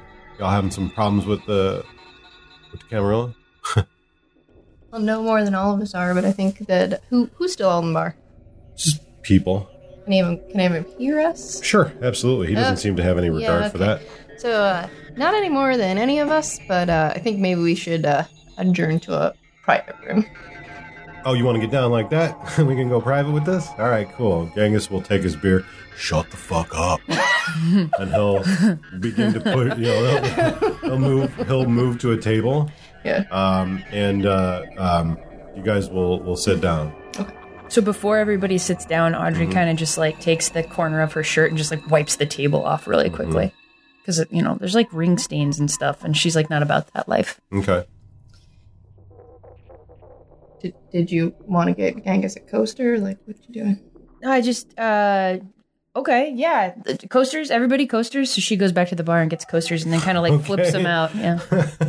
like like Damien doesn't seem to notice or give a shit as he sits down, um, and uh, like Genghis kind of like gives the icy blue eyeball, like okay, Right. we all have one. Yeah. Yeah, we Like, have that yeah, communication. Yeah, and he's like, mine's here. yes, me too. so they'll sit down. Um, Damien will kick his feet up on the table, Mm-hmm. which is very disrespectful. Um, but he'll be like, "All right, how can Damien help everybody? What what's what's going on? Y'all having some some Camarilla problems tonight? Y'all you got somebody you need me to fuck up? I'll talk more. So I won't. I won't attempt. I'm not going to intentionally be disrespectful to Damien, but I'm gonna talk to Genghis. Mhm. Um, we were in Chicago tonight at a concert intending to feed, and um, Mama Polari came to me worried about a member of her gang who had disappeared a few nights ago. Uh, interestingly, I had somebody who has uh, disappeared as well last night. He'll Anybody? he'll nod his head. Anybody in your gang not around? Damien will speak up. Baby girl, don't nobody disappear from our motherfucking gang, okay? When when people from our gang disappear, that's because they sent in the fucking the airstrike to bomb the fucking place, okay? Nobody fucking disappeared from us. So we didn't come to tell you about our woes. We came to offer you help. Who you need fucked up? I'm going to be looking at all the uh, non-vampires in the room to see if anybody eavesdrops, but mostly I'm just basking in Davian's presence. To be quite honest, to be quite honest, Shit, I like like people here again, as I've described before, they seem to be regulars who are into um, loose moraled women and aren't particularly interested in the other patrons. Yeah. Um, but it is it has gotten later in the evening, so it's about three o'clock in the morning by now, and people are sort of like filtering out anyways. Mm-hmm. So Audrey is very just oh, trying Oh, to. also, I didn't describe this. I'm sorry for interrupting you, but I didn't describe this. There's awful music playing. Mm-hmm. Mm-hmm. So Yeah. it actually is relatively difficult for people to understand you. I understand your reticence um, because you're talking about vampire shit. Mm-hmm. That's not a good thing. People have also gone missing, so I don't know. right, right. so, no, so it doesn't. I It, think that's valid. it doesn't. It doesn't seem, and I'm not going to give you a roll mm-hmm. because I'm not. I'm not trying to. No spoilers here, but it doesn't seem like anybody gives a shit. Right. Mm-hmm. So Audrey, while this conversation is happening, is trying to very discreetly and as politely as possible scooch one of the coasters under Damien's shoes. That's happening. Okay. Yeah. All right. So m- before I respond to Damien's statement, um, Anytime When Damien I- says something ridiculous, I just go, when I I point at him and nod. said that, did Genghis respond at all? Um, could you give me a uh, just a straight perception roll at a difficulty of eight? Actually, perception is empathy still a thing? Yes, it is. It is, yeah. Yeah, give me a perception plus empathy roll uh, at a difficulty of seven. Motherfuck, no. Genghis seems highly contemplative of what you're saying. Okay. He seems to be a deliberate individual. Do you want to roll? Do you care? Uh, sure. Yeah, I actually. Can I roll? You Em- can empathy absolutely. shit, I'm sorry, I didn't What even. am I ask doing? you. Empathy? Yeah, perception plus empathy. Oh, I'm gonna get this. Mama's What's got What's your what's your pool? my pool is one, two, three, four, five, six, seven, eight. Do you do you want to roll or do you just want to know the answer? Can I just know the answer? Yeah, so Genghis is a follower. Okay. And he has no opinion about anything because basically he does what he's told Okay. and doesn't really have um, any. He doesn't have a modus operandi because he's not he's not the thinker. He's not the leader. Okay. And okay, so Genghis is Genghis is looking for someone of strong opinion to inform his. Okay. So Audrey's gonna kind of stop scooching the thing Uh-huh. under um, uh, Damien's heels, and she's gonna turn to Phil and be like, "I think Damien, Miss Mister, I'm just gonna call you Damien. This guy is the guy. So Fuck yeah, I am. So if, if we need a thing, he's the one. Fuck yeah, I am. And then she'll kind of throw up her hand for like a high Fuck yeah. He'll be like, "Whop pop!" And, Yeah, and maybe high high five five. you. At least somebody knows what the fuck is going on here. No offense, sister. and then just she saying. and then she feels like she's developed a rapport, so she just kind of like lifts up his Mm-hmm. shoes and puts the coaster under. Um, so this is a child that was raised without a mother. That's the impression you get of him. Okay. All right. So, um, you know your your words are probably pretty accurate because uh, the airstrike might be coming. Oh. In that we're, I, I have good reason to believe that the prince is named a scourge, and he's abducting people. fuck is a scourge. So Audrey will kind of look at Phil and Elliot and be like, "Can I explain?" Like she'll give him that look, Oh, like, please do, sweetheart. So apparently, like a scourge is like, like, okay. Do you remember when you were in school and there was like the worst principal? Yep. That's like the scourge, except this principal is gonna fucking eat you. Donald Stevenson was his name. Yeah, fuck that guy. So yeah, fuck him. fuck him, right? So- except Donald Stevenson can eat you.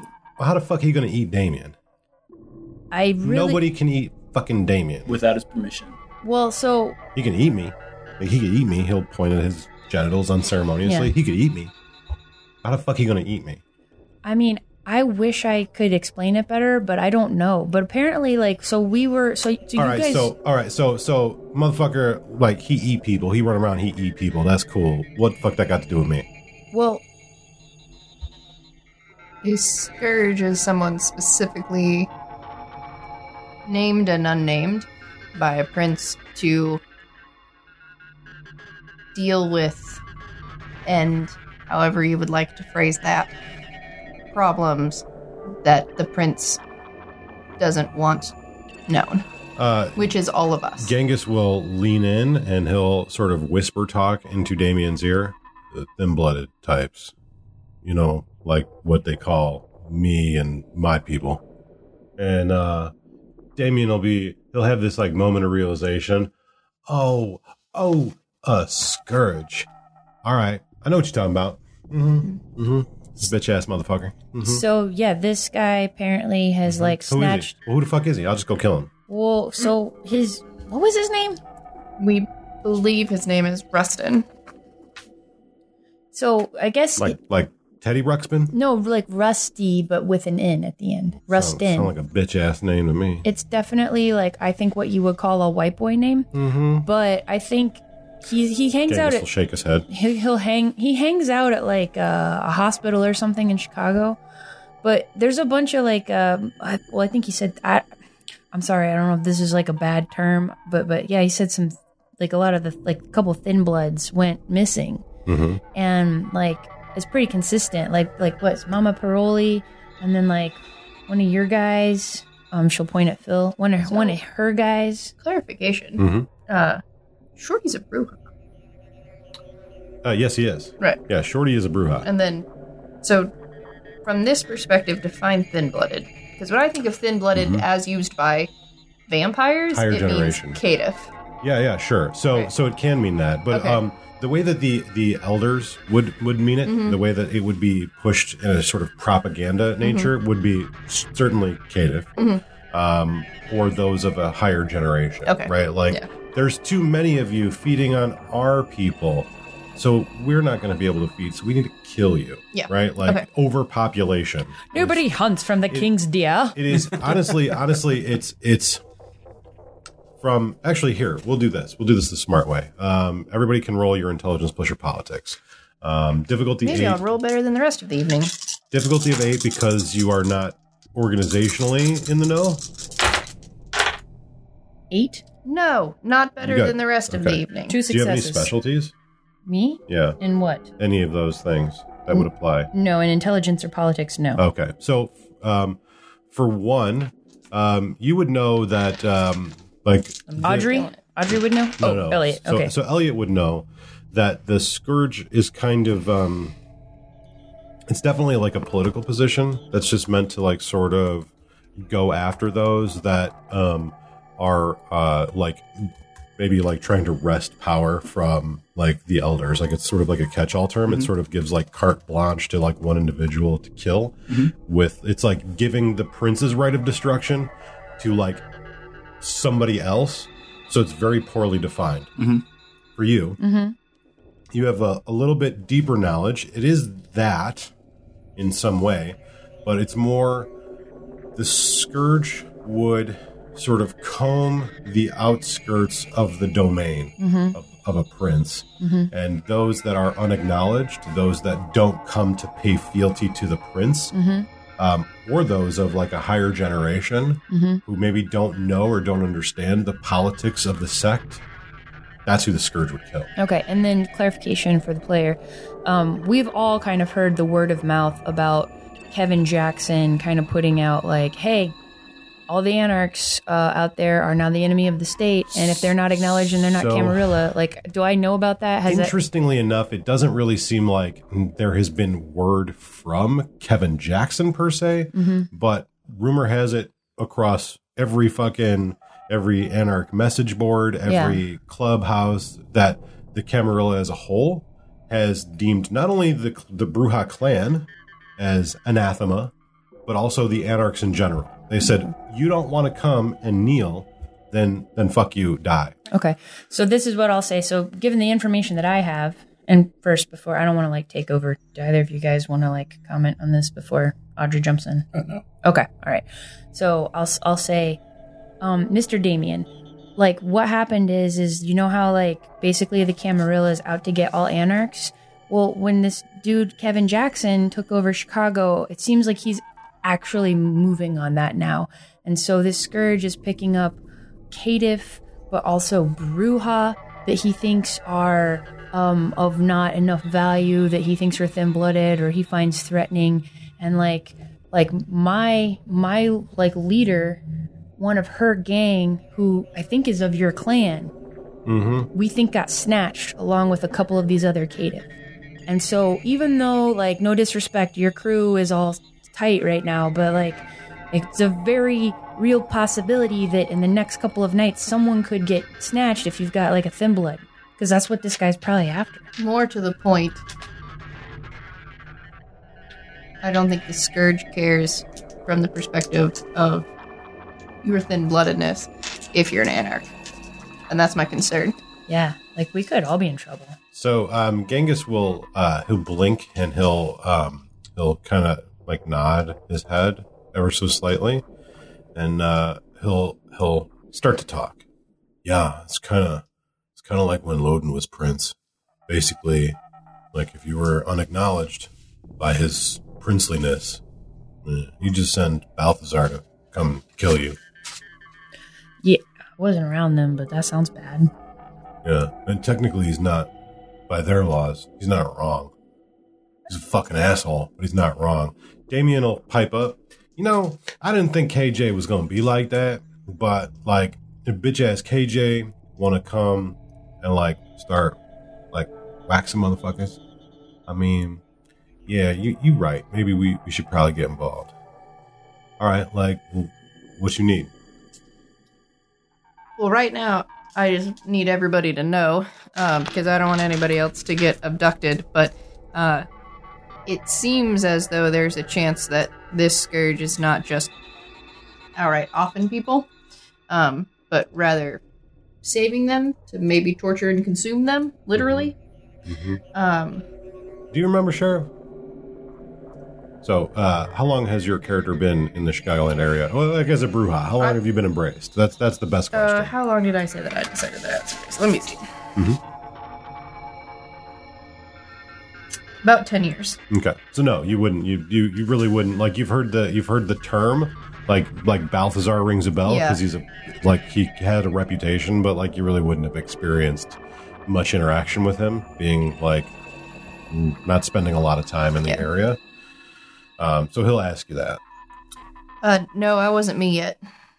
All right. Well, so um he like he was he was one of ours, you know what I mean? But like apparently he fucking hated us or some shit because back in the day he used to prey on anarchs um pretty heavily like I think to prove to like to like his prince that he was like he was down.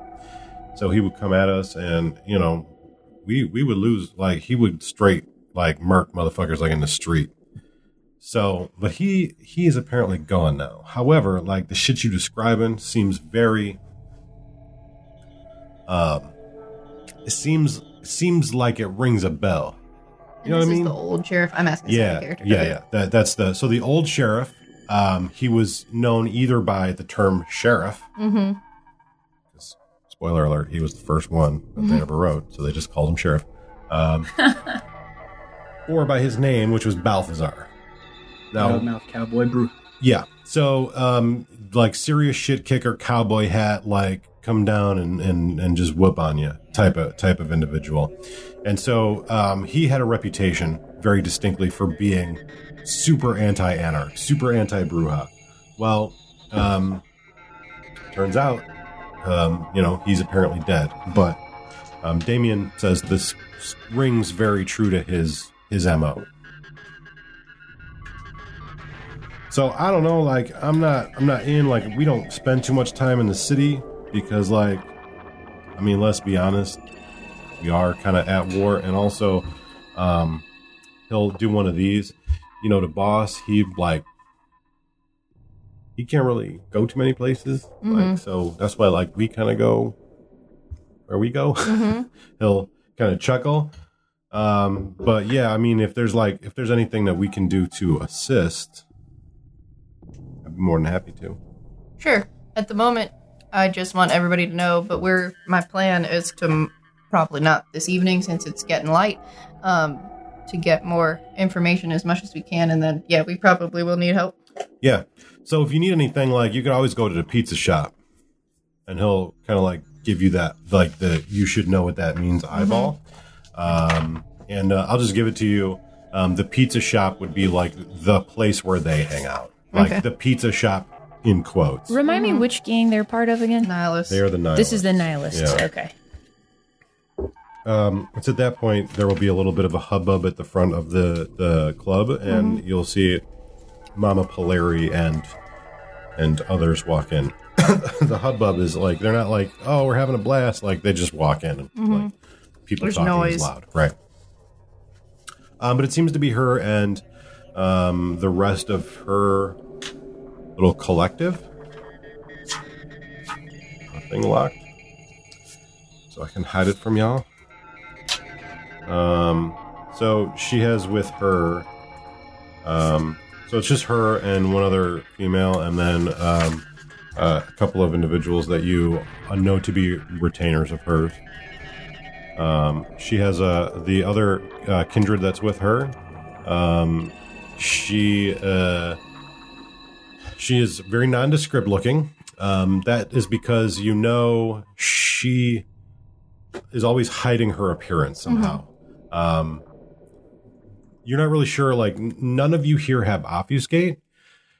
You can pick her out because she always wears like a pink carnation. I do have obfuscate. Oh, you do have obfuscate. I'm sorry. Yeah. Yeah. So, so you you have a greater understanding. You like you you know like she's doing something tricky to manipulate her appearance. Mm-hmm. So like she facially, she never really ever appears the same. But like her clothing is pretty much always the same. Right. She goes by the name China Doll. Okay. Um, she is a she's a clan Nosferatu. Okay.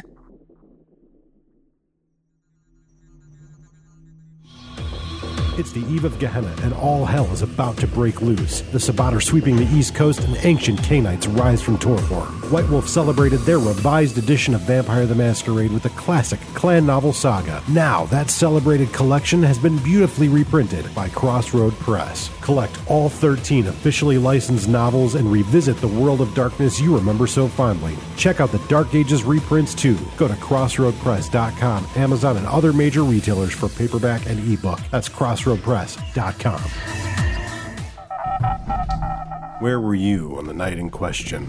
I'll never forget where I was. I was covered in blood, fighting for my life while the Sabbat ran wild all around me. I was digging my way out of the mass grave with the other shovelheads. I was reborn to the Sword of Cain, experiencing the most outrageous and immersive LARP of my life. This year, the night in question will be even bigger, better, and bloodier. Join special guests from LA by Night Jason Carl, Alexander Ward, and more, along with White Wolf alumni Justin Achilli. Jackalope LARP presents November 16th, 2019, Austin, Texas. The night in question. For more information, go to jackalope-larp.com. That's jackalope-larp.com. Where will you be on the night in question?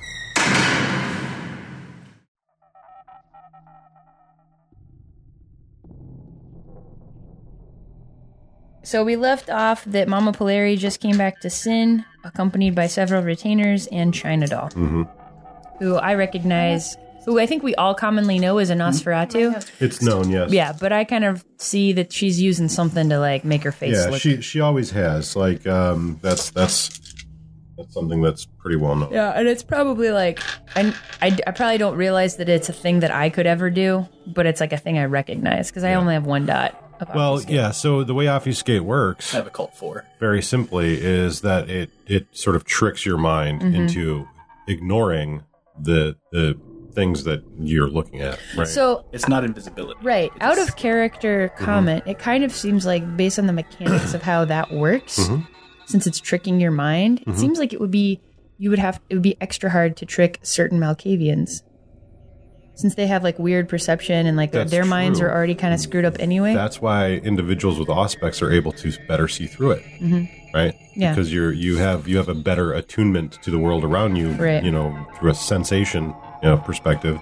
So yes, you do, and how that relates is you okay. get bonuses, okay. Oh, right? gotcha. So that's like the the mechanic behind why we can kind of see through it. Indeed. Understood. Yes. Thank and you you. have to make an active effort to try to pierce off. Thank you for giving right. me. It is, it is obfuscate is not. I put on a mask and Right. I look like the same person, right? When you're using your obfuscate, especially like with Mask of a Thousand Faces, you can try to replicate a specific appearance, which is much more challenging because then I'm tricking everyone's mind around me to believe I look like a certain thing, right? Right. So, one thing that you should always avoid Yeah. is going i just put on my normal mask right because that that that gives the impression that there is a mask that you can wear and it's called obfuscate that's not what it is you can try to replicate an appearance mm-hmm. and you will have a varying degree of success depending on the successes of your role That was Obfuscate 101 by Nathan Obfuscate. Seaver. how does that work That's why, like, people will actively avoid walking into you. Yeah. It's Right. you're invisible. It's just your mind is going, nope, don't go, don't just block that. spot Yeah. out. right Yeah, which is what I try to explain to new players. I try to get in that half obfuscate and like doesn't Right. make you invisible. Like you can still be seen by a camera. I think that that's one one thing where you can tell someone who learned the game by playing Bloodlines because that's not how it manifests in that video game. Also, also, you can usually tell based on like how somebody like if they learn to play LARP because LARP is mm. very much like, you know, I have a card and that card has a power on it, and mm-hmm. that's how you know it's like I put a mask on, I now have mask, right? Mm-hmm. Like, Right. you know, I'm I'm in obfuscate because of how my arms are crossed, right? right. Yeah. Like, but it's more than that, and unfortunately, when you don't have a storyteller player intimacy like this, you don't really get to explore that, right? Mm-hmm. You're just like, I'm an obfuscate. That's my thing. One of my biggest pet peeves is in a LARP when someone's walking around an obfuscate and they walk into a room where someone's having a private conversation to go, you know, auspex to see if I see anybody. It's like, why would you? Right. Yeah. You have no reason, or they change the subject. Yeah. Meta metagaming. Yeah, it's just It's hard it's hard not to do that. Yeah, it's like super hard I not to. do it. I'm think not I- like blaming people. Yeah, there, there was like one time at LARP where my character was like doing some shit, and then Anna came in and obfuscate, and I was like, God damn it, I gotta keep talking about the same thing. Because how do you separate the player from the the character? Right. Mm-hmm. Yeah. Um, well, in this scenario, it's great because I can just be like, that person was in the room the whole time, and you never knew mm-hmm. because I never gave you any hints as to mm-hmm. like that you should look for a thing, right? If I was like, you get a weird feeling this whole time mm-hmm. that you're in this room. That you could take that as a as like a cue, like oh, Yeah. oh, I, I'll use my auspex and see if I can find anybody. Yeah. or not, mm-hmm. depending on your character, right? Right. But if like I was a guy in the room and was like, "You get a weird feeling," you'd be like, "I'm gonna auspex." It's like, "Wh- where is it? You know? So yeah. yeah. Okay. Cool. So they walk in. That is where we are. What's next? Uh, well, Uh, so I will attempt to catch uh, Mama Polari's eye. Yeah. So ob- obviously they'll walk in. They'll see you, um, and she will walk over to where you're assembled, um, and she'll introduce herself. Everybody, uh, how are things? Any any luck? Any info? I think that uh, there is a scourge. Okay, that's that's probably the case too. I, I, I think that um, China has some additional information too, but um, uh, you might want to speak with her individually. Sure. Um. I mean, I don't have anything else avoid the south side. Nihilus. I mean, thank you for coming. If you get a hold of anybody else or see anybody else in your nightly activities, just, I mean, let them know. Okay. Or if you hear anything about this arrested.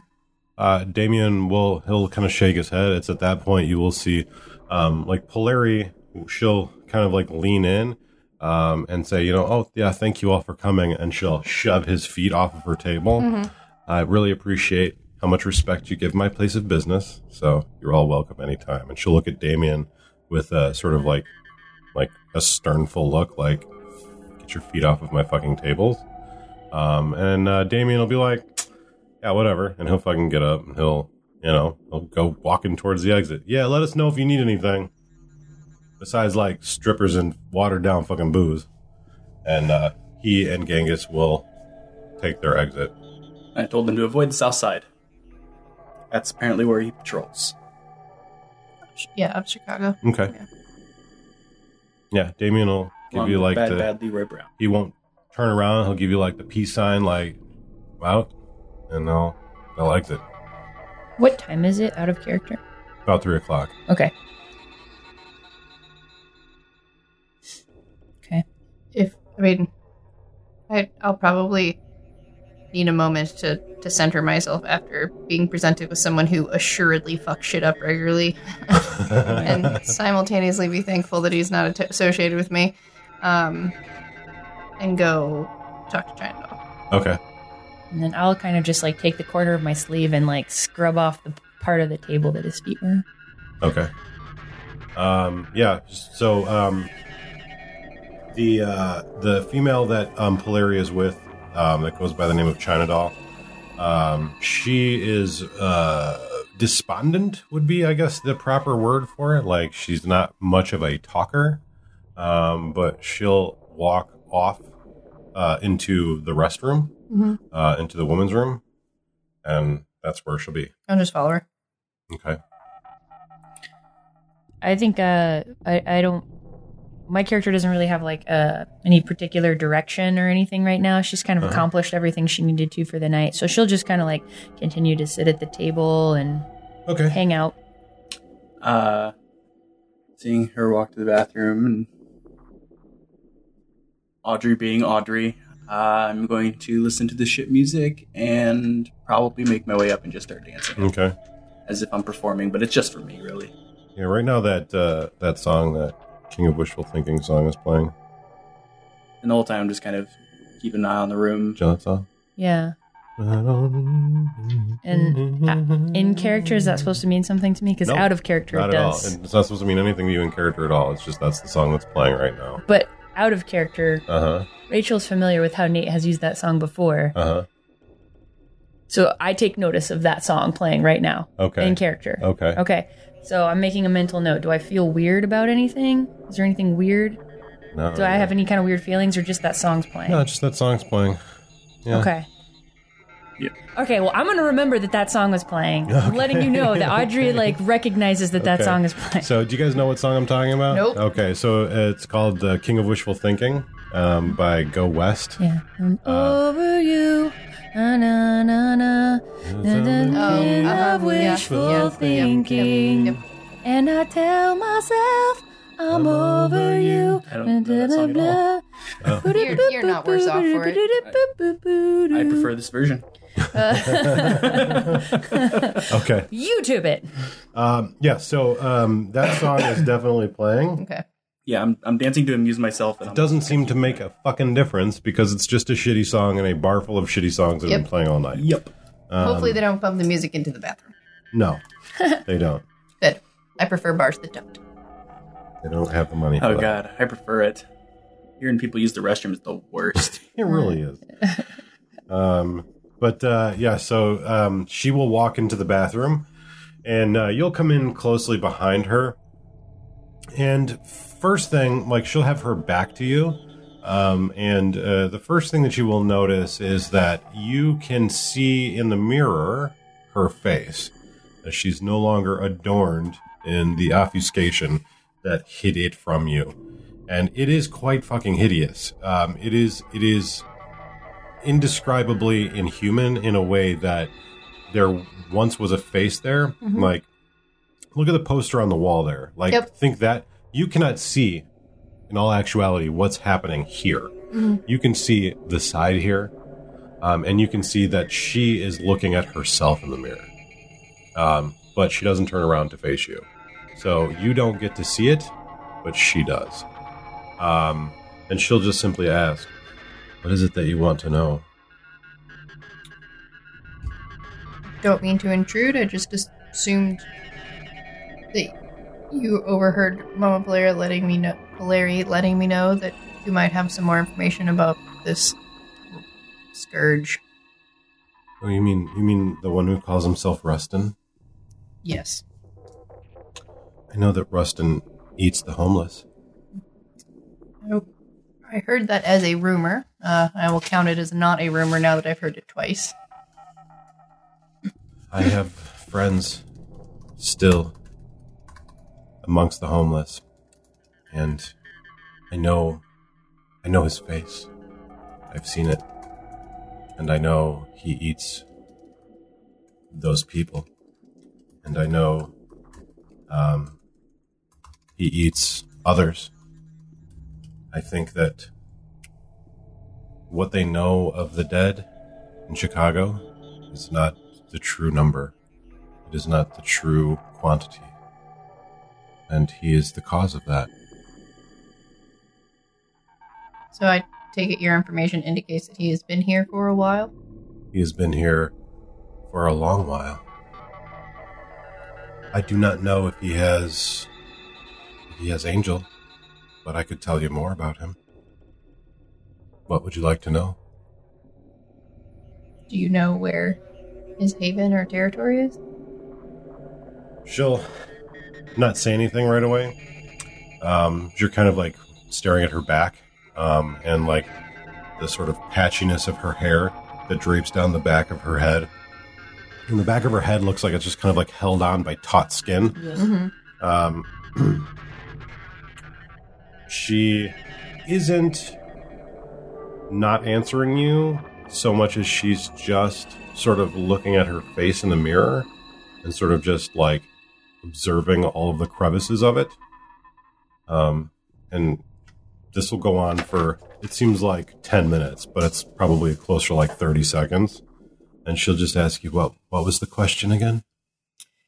Are you familiar with Ru- where Rustin's territory is? And I will now put this interaction in the same category as interactions with Audrey.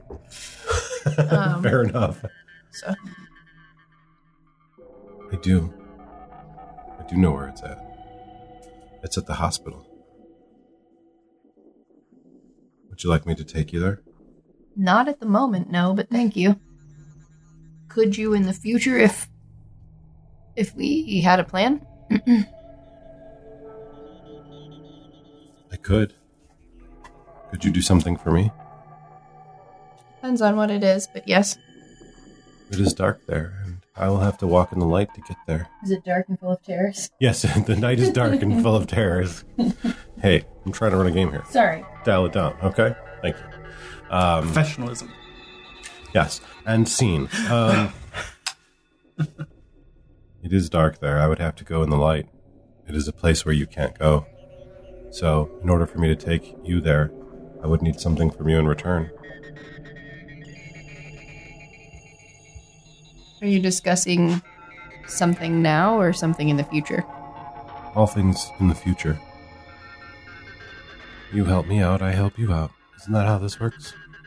We help each other, and together we become closer. Agree. I'm, I'm, she'll shake her head. I'm, I'm sorry. I'm sorry. I'm just so distracted. Uh, how does my dress look? She'll turn to face you, and her face is utterly misshapen. It is, it is a terror. I'll let you sort of devise that for yourself because you're probably not ever going to see her again. As she starts to just straighten her clothing and her dress, her dress looks like she was in a fire.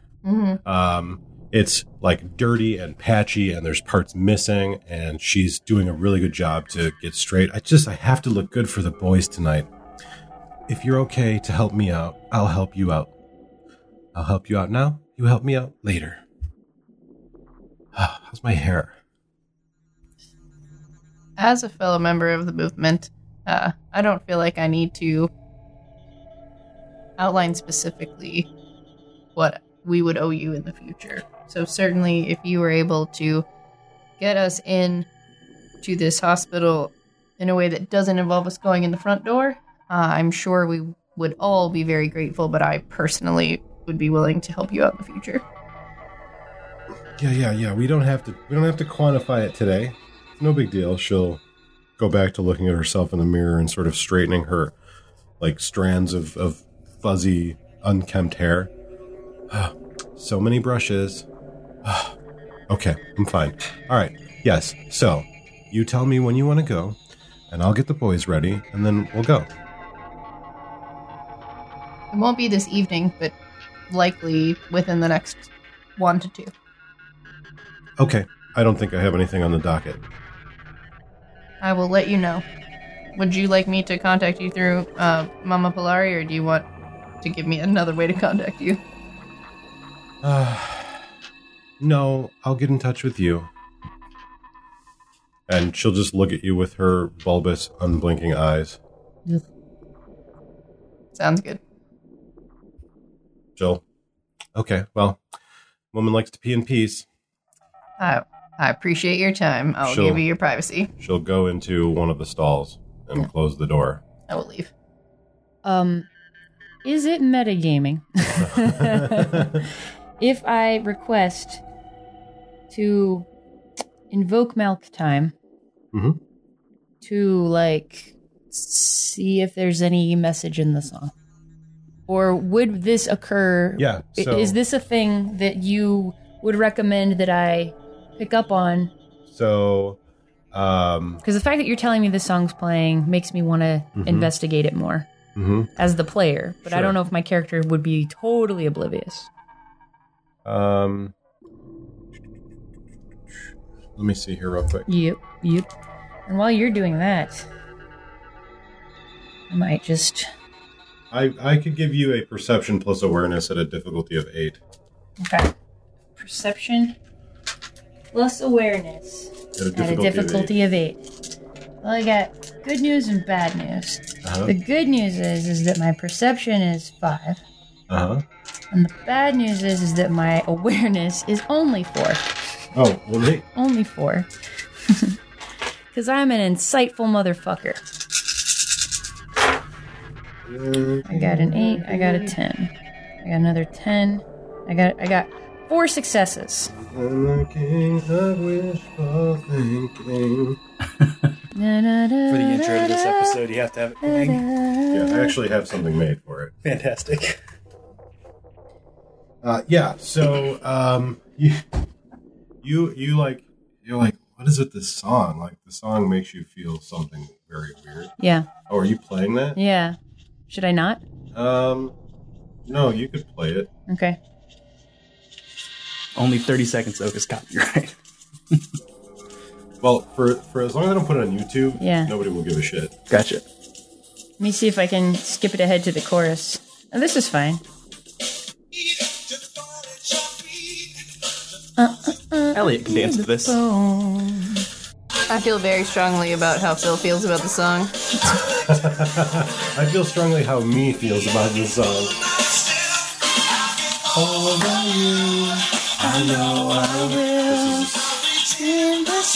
I wish I hated it, but I don't actually.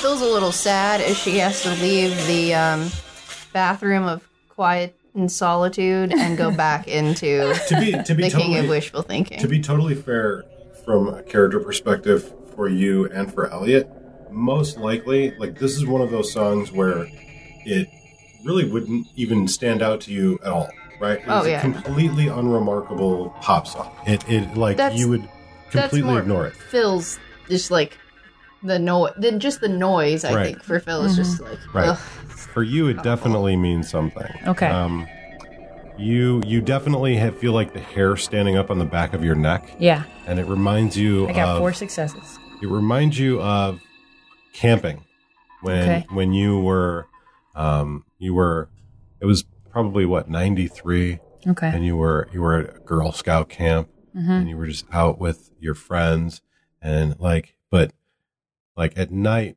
everybody wanted to go out into the woods Mm-hmm. and they wanted to go out and play because like all the, the the camp counselors were like asleep whatever you can barely remember but like there was this dread this like sense of like don't go out into the woods because there's something out there waiting for you Mm-hmm.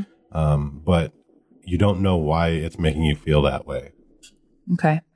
Um, should I use Auspex or is this?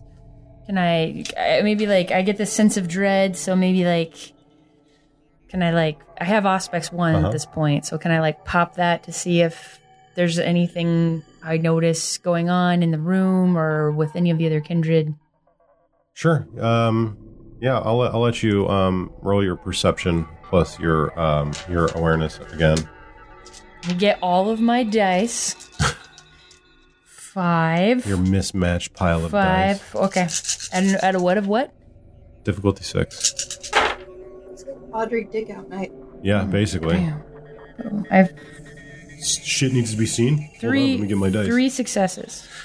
Yeah, the only thing that really strikes you as being strange is like that one guy who's kind of.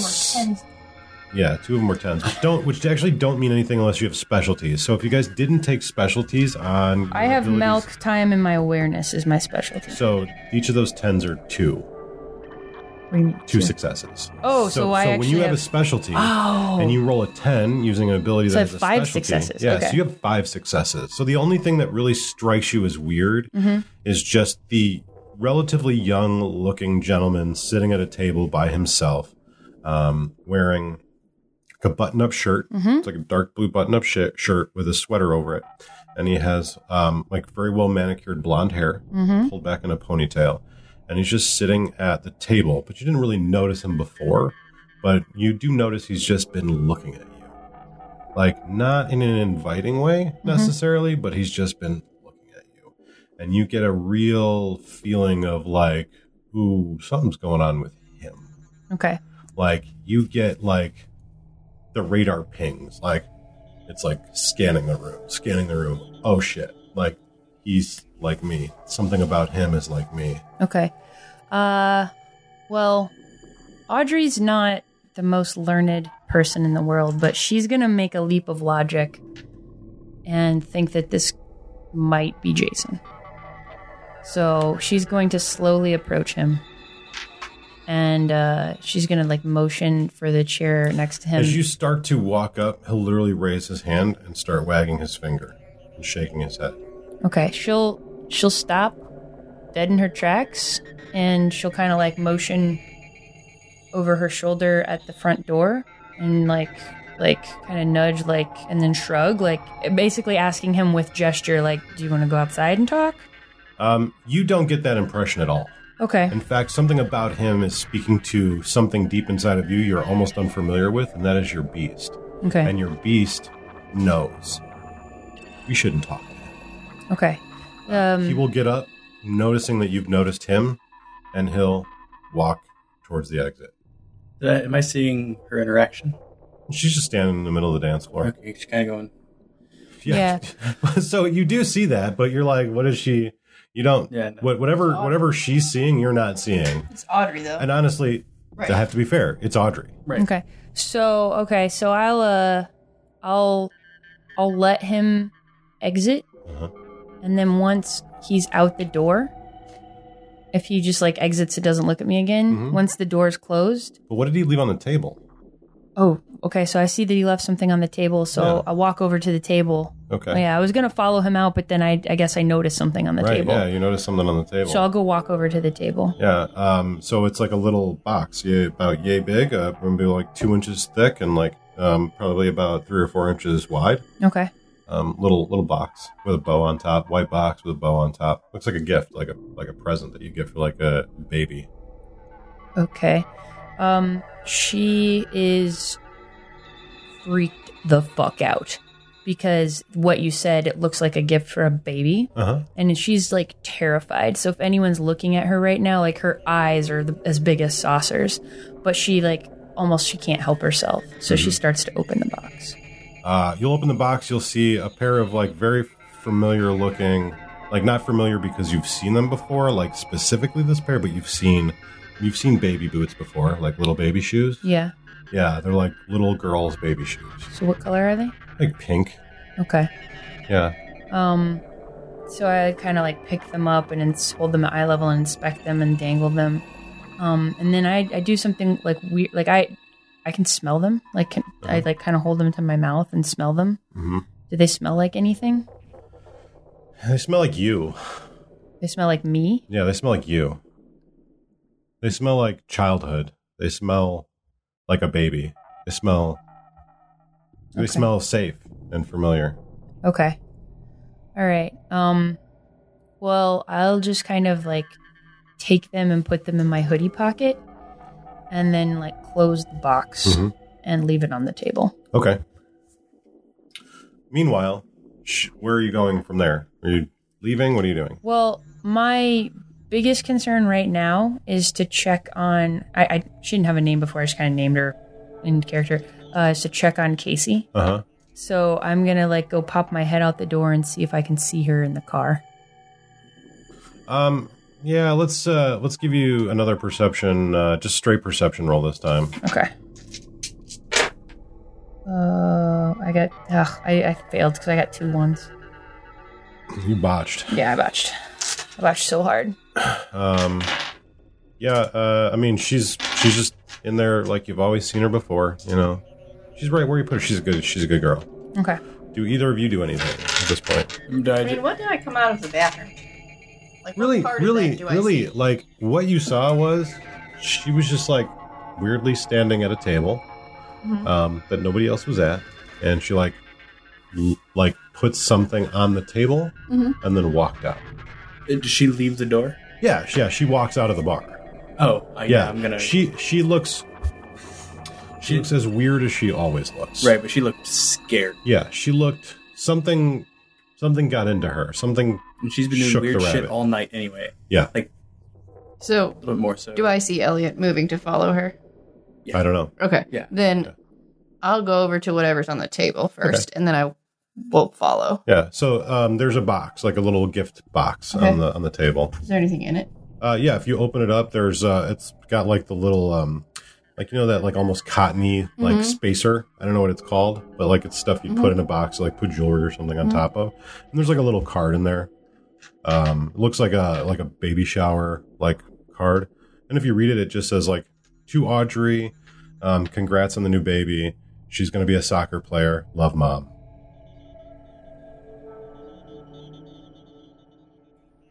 I pick it up and dump it out? Yeah, just it's literally Nothing it's, else it's is in just it? yeah. So it's there's nothing hiding in it. It's just a Mhm. box. Okay. It looks like there was something in it. That something is gone, Mm-hmm. and just like the card from presumably her mom is in there. But Audrey's not. Didn't see the card. Like. No, No, Audrey yeah, I did didn't. not. Uh, I will scoop all of that up, uh, and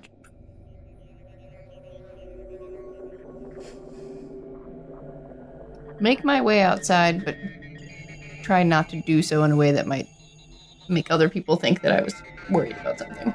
Yeah, it, truth be told, no one else is really even aware that Yeah, this okay. is happening. Like it's so like sort of in the moment and subtle. Mm-hmm. Mhm. Like there's no scene that's been raised. She walked to a table, put something in her pocket, and walked outside. Okay. He followed. The only reason I even followed was because she Right. looked wide-eyed and Yeah. terrified. It's it is it is it is like three thirty in the morning at like a bar that Yeah. closes at four. So you guys leaving stirs no attention. Um, you'll follow her out. She's standing out on the stoop, um, looking at her car. You get there first, so yeah. And I'll just like kind of drape an arm. Hey, And she'll kind of like be startled by his touch. Oh, hey, uh, um, I just, I wanted to make check. I wanted to check and make sure everyone was still here. well, we're all inside. Well, not everybody. You know, not everybody's inside. There's a, there's people out here. Who's out here? Look around. Is there anybody out here? Yeah, there's the guy at the door who looks like he he's like needs some coffee. He's back to the wall. Yeah, except for this guy. Checking on him. I think he can hold his own. Uh, y- He'll, um, he'll give you go both a nod. So yeah. Well, it's just, uh, so I don't, okay, so out of character, I don't know if I feel like I should be keeping Casey a secret mhm. or if I, well, out of like, because they don't know. I will tell you this: out of character, you you do not draw attention to it because there's a part of you inside your character who knows your daughter is dead. yeah, That other people cannot see your daughter, right. and so the point is like your brain is sort of creating the scenario where your daughter is alive, Right. but like internally you know she's not, Right. So okay, okay. So and so like seeing an artifact of your child, hmm you're having the correct response. yeah, I, I think I think in a character setting, you're having the correct response. Like, Yeah. What the fuck? yeah. I'll try to just say to Elliot, like, just don't worry about it, okay? Like, I checked on everything. Everyone's fine. Everyone's here. Everyone's whole. Just, you I'm less worried about it, more worried about you, sweetie.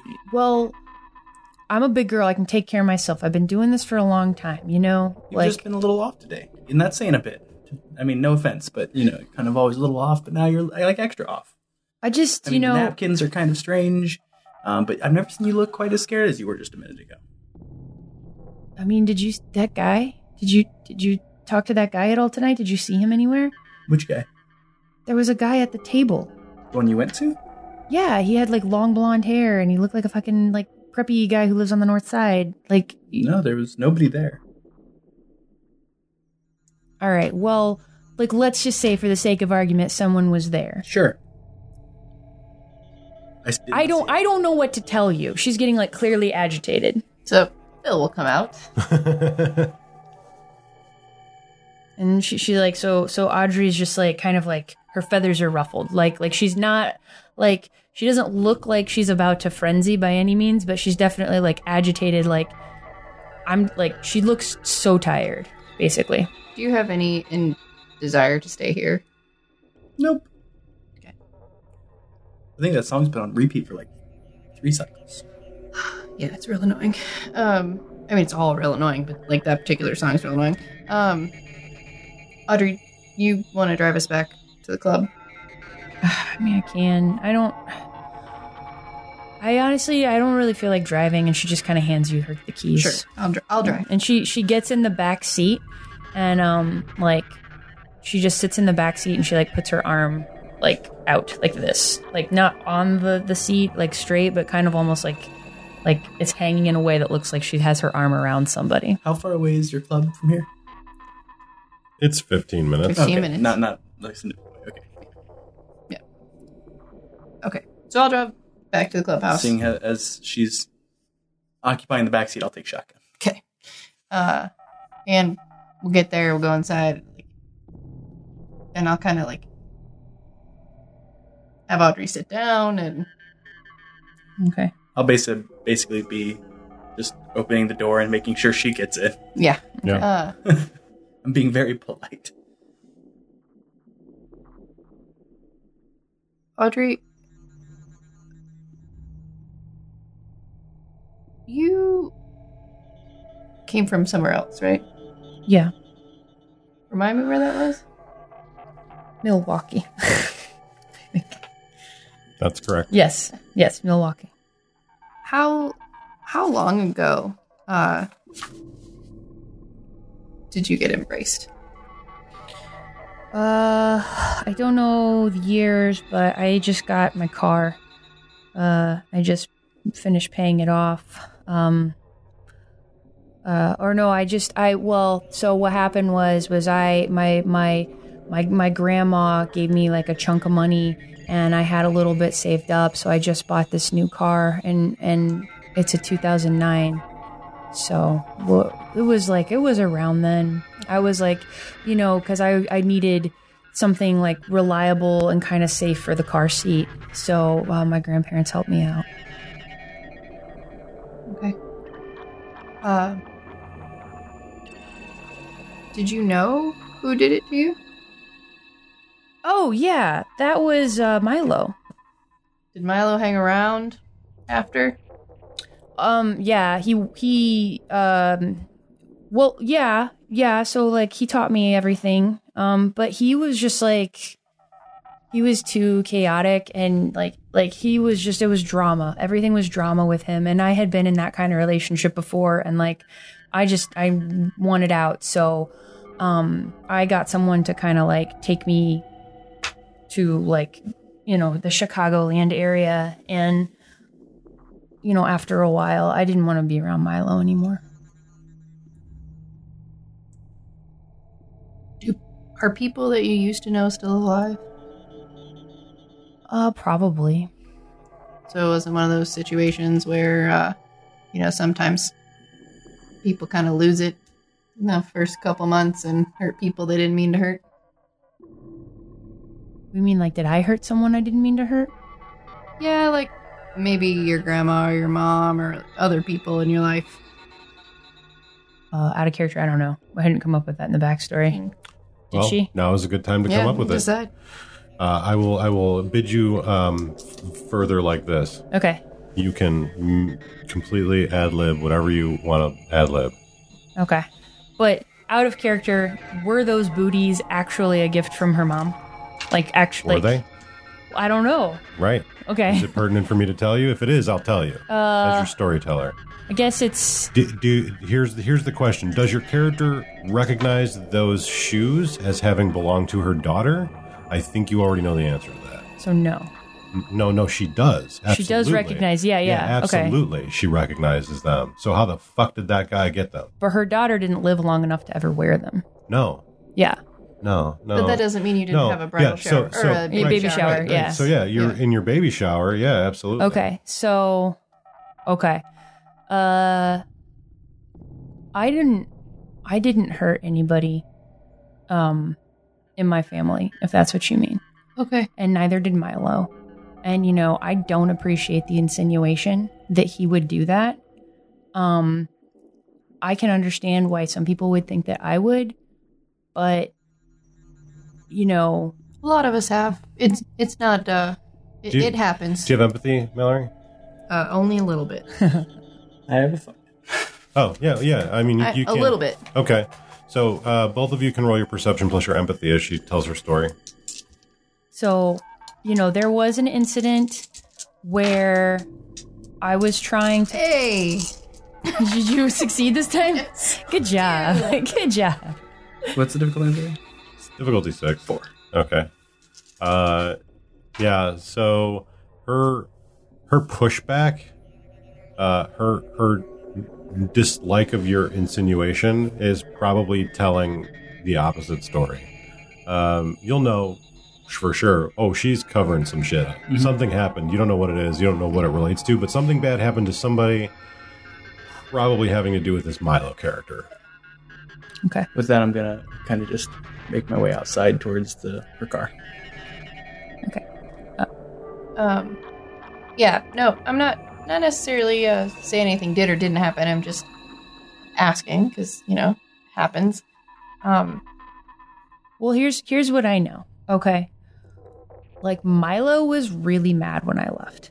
And like I I didn't see I hadn't seen my mom for a couple of years. Um I went to I I I saw her from a distance um at my grandmother's funeral.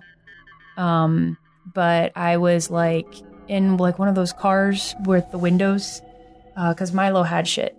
Um, and you know, I asked him if we could just go so I could see, so that I would know where it was, so I could go later. Um, and I should have known because like their graves were right next to each other, so I should have known. But I asked Milo, and that was a mistake because then Milo saw, and you know, like I, when he started to get like too much drama, I left, and but like he he might have like seen my mom. He might have done something because he got really like word of mouth got out. He got really mad when I left, and so like maybe he did something to my mom.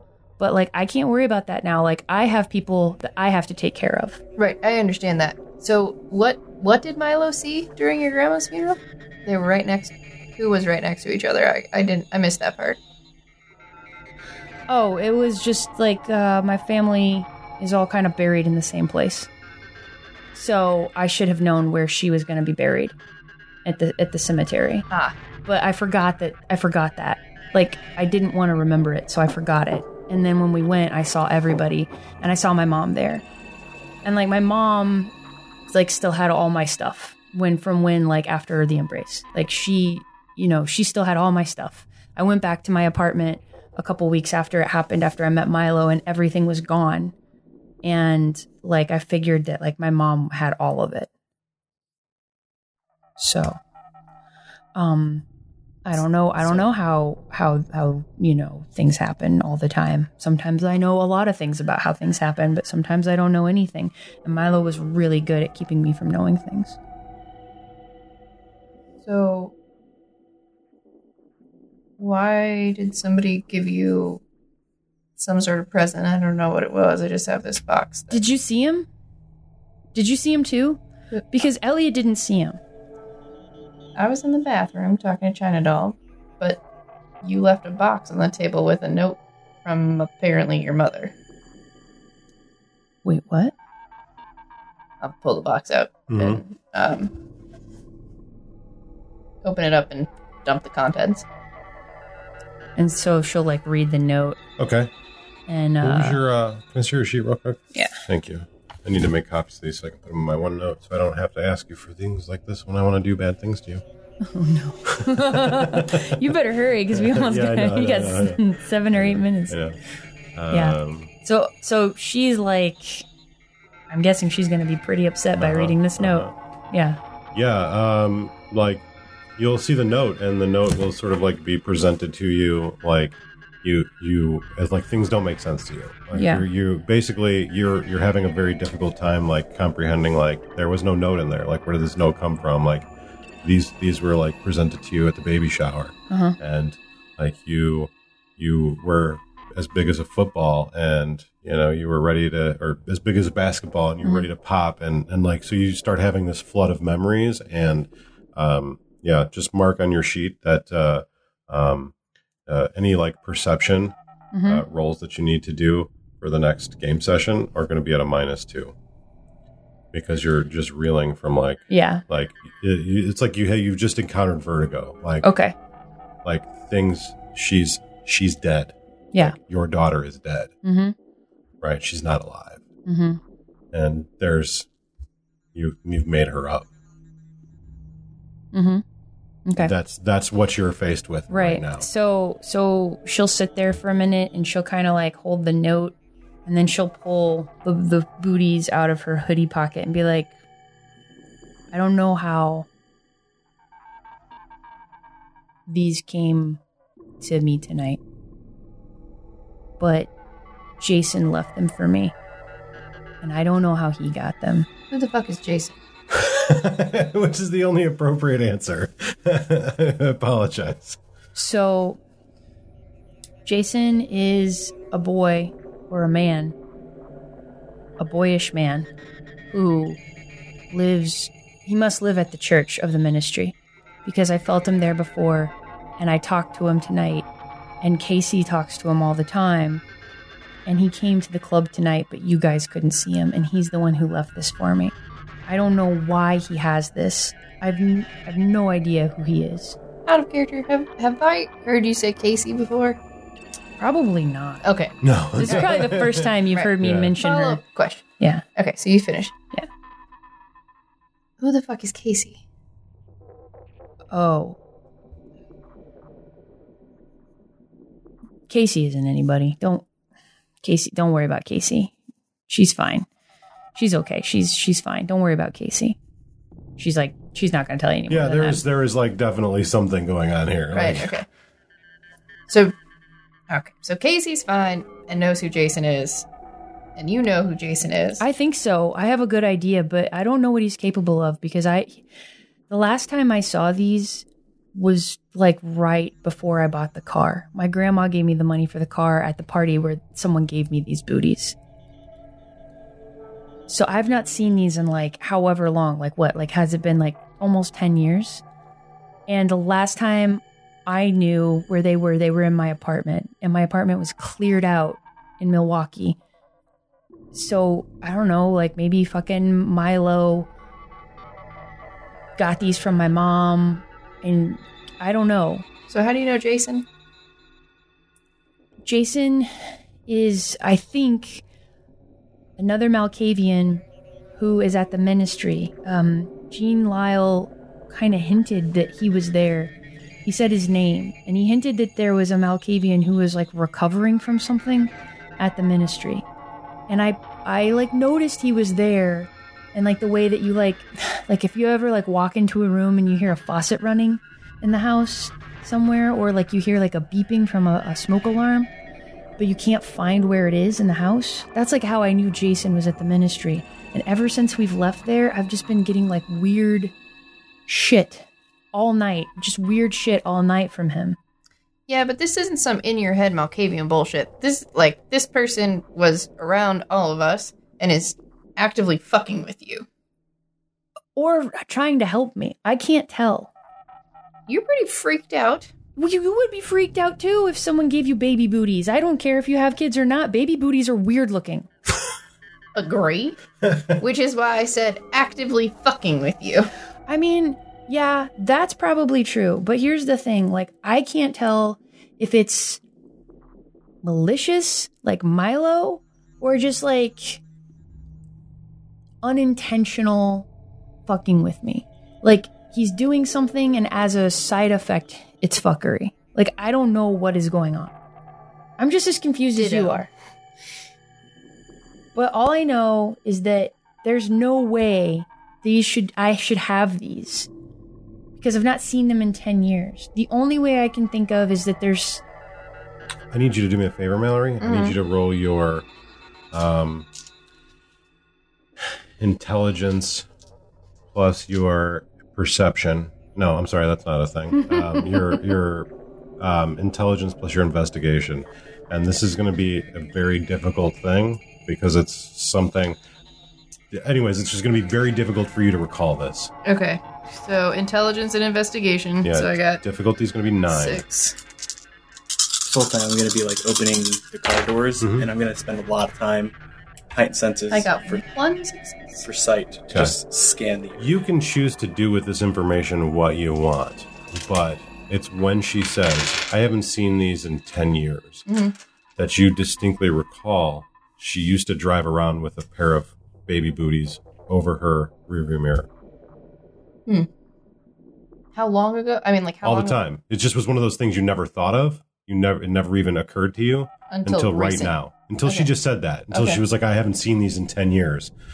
You remember driving in the car and they weren't over the mirror, but you always like you just- Before. right. It's just one Even of those like things. within the last month. right. You wouldn't have Okay. even thought about it because like, whatever. It's, just a thing of her. Remember, she like has this kind of like single mom vibe, Mhm. right? Like having some booties over the mirror. It helps with the whole ruse, right? The masquerade and all that stuff. Mhm. So you never thought about them. You Mhm. literally never thought about them. It's just at that point when she says that, it's like, oh my god, she's had these the whole. She's had these the whole time. Mhm. So there's more going on in here than she knows. This is so cool. Okay. Okay. How do you want me to proceed? I mean, like, I can go talk to Jean Lyle and be like, "Your Jason asshole needs to stop fucking with my coterie," um, if you need me to. But how? What? What do you need? There's all kinds of stuff like in the back as you're going through. Um, I'm sorry, guys. I hate to Yeah, talk yeah, over no, you, but it's okay. there's there's all kinds of stuff. There's boxes of like goods, Mhm. old plates. You know, I'm just things- looking for anything hinky. No, Uh, she's saying she's seeing people. Mhm. I don't want anybody to be following her. Like, No. someone. No, um, you you can also roll just like your real quick like perception plus investigation. Uh, this will be a diff seven. Investigation. Where'd you go?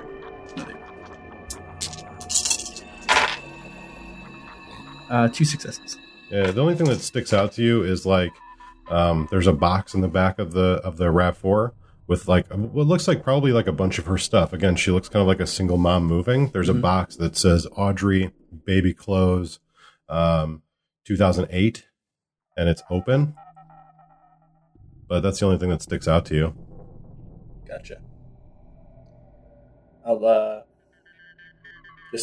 just does it look like anything has been recently tampered with aside from it being Yeah, it looks like it's been rifled through. uh I will Like the tape was opened and somebody opened the box, went through it, like probably like quickly grabbed something out of it and then moved on. okay, I'll just kind of move some stuff around to make sure nothing was put in. Yeah, no. separate. Okay. okay. okay, so back to answer her question. What do Um, you need from me? I don't need anything from from you right now on this. Um, I get, I, I just think Jason needs like some time, and I, I really think he needs help, and I don't know how to help him, but I'm not afraid of him. I'm more afraid of Milo, and I don't know if Milo did something to to get this stuff, but like it doesn't matter. What what matters is like you know, like like I we've got to find Shorty and I can try to help do that if you want me to. Um I think what what I need to do is I just need to keep moving forward because if I stand still, I'm not going to be able to like take care of everybody, you know, who needs who needs my help. Can you describe his Milo fuck? Oh yeah, Milo. I mean, he's like um. So I kind of okay. I kind of always had a thing for Asian guys. I don't know why. That's where we're gonna have to Yeah. quit. Okay. Yeah. So so we'll wrap up there and Okay. just remember mark down that you're describing Milo. Yeah. All right. Okay. So uh did everybody have fun? Mhm. Okay.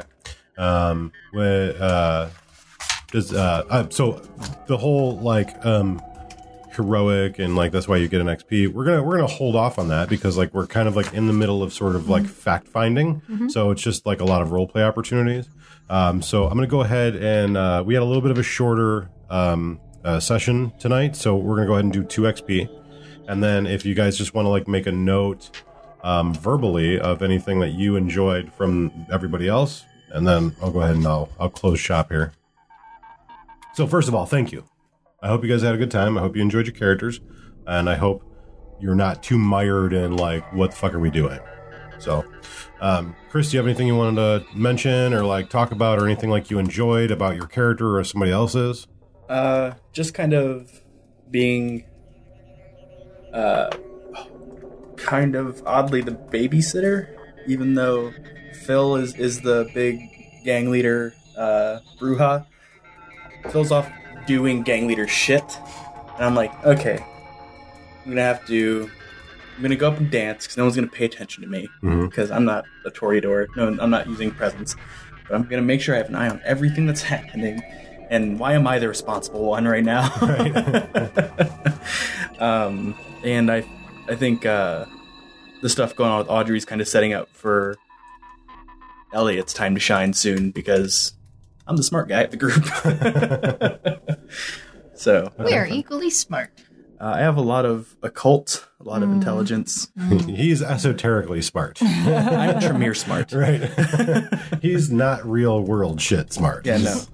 Uh, Mallory, Um, I, I think getting more into um things that are going on with Audrey, Mhm. um, because I, I think plot that's like political and those kinds of things are worthwhile and interesting. Um, but the flaws I know we all purchased on our sheets um are also interesting. Um, so to engage that a little bit into um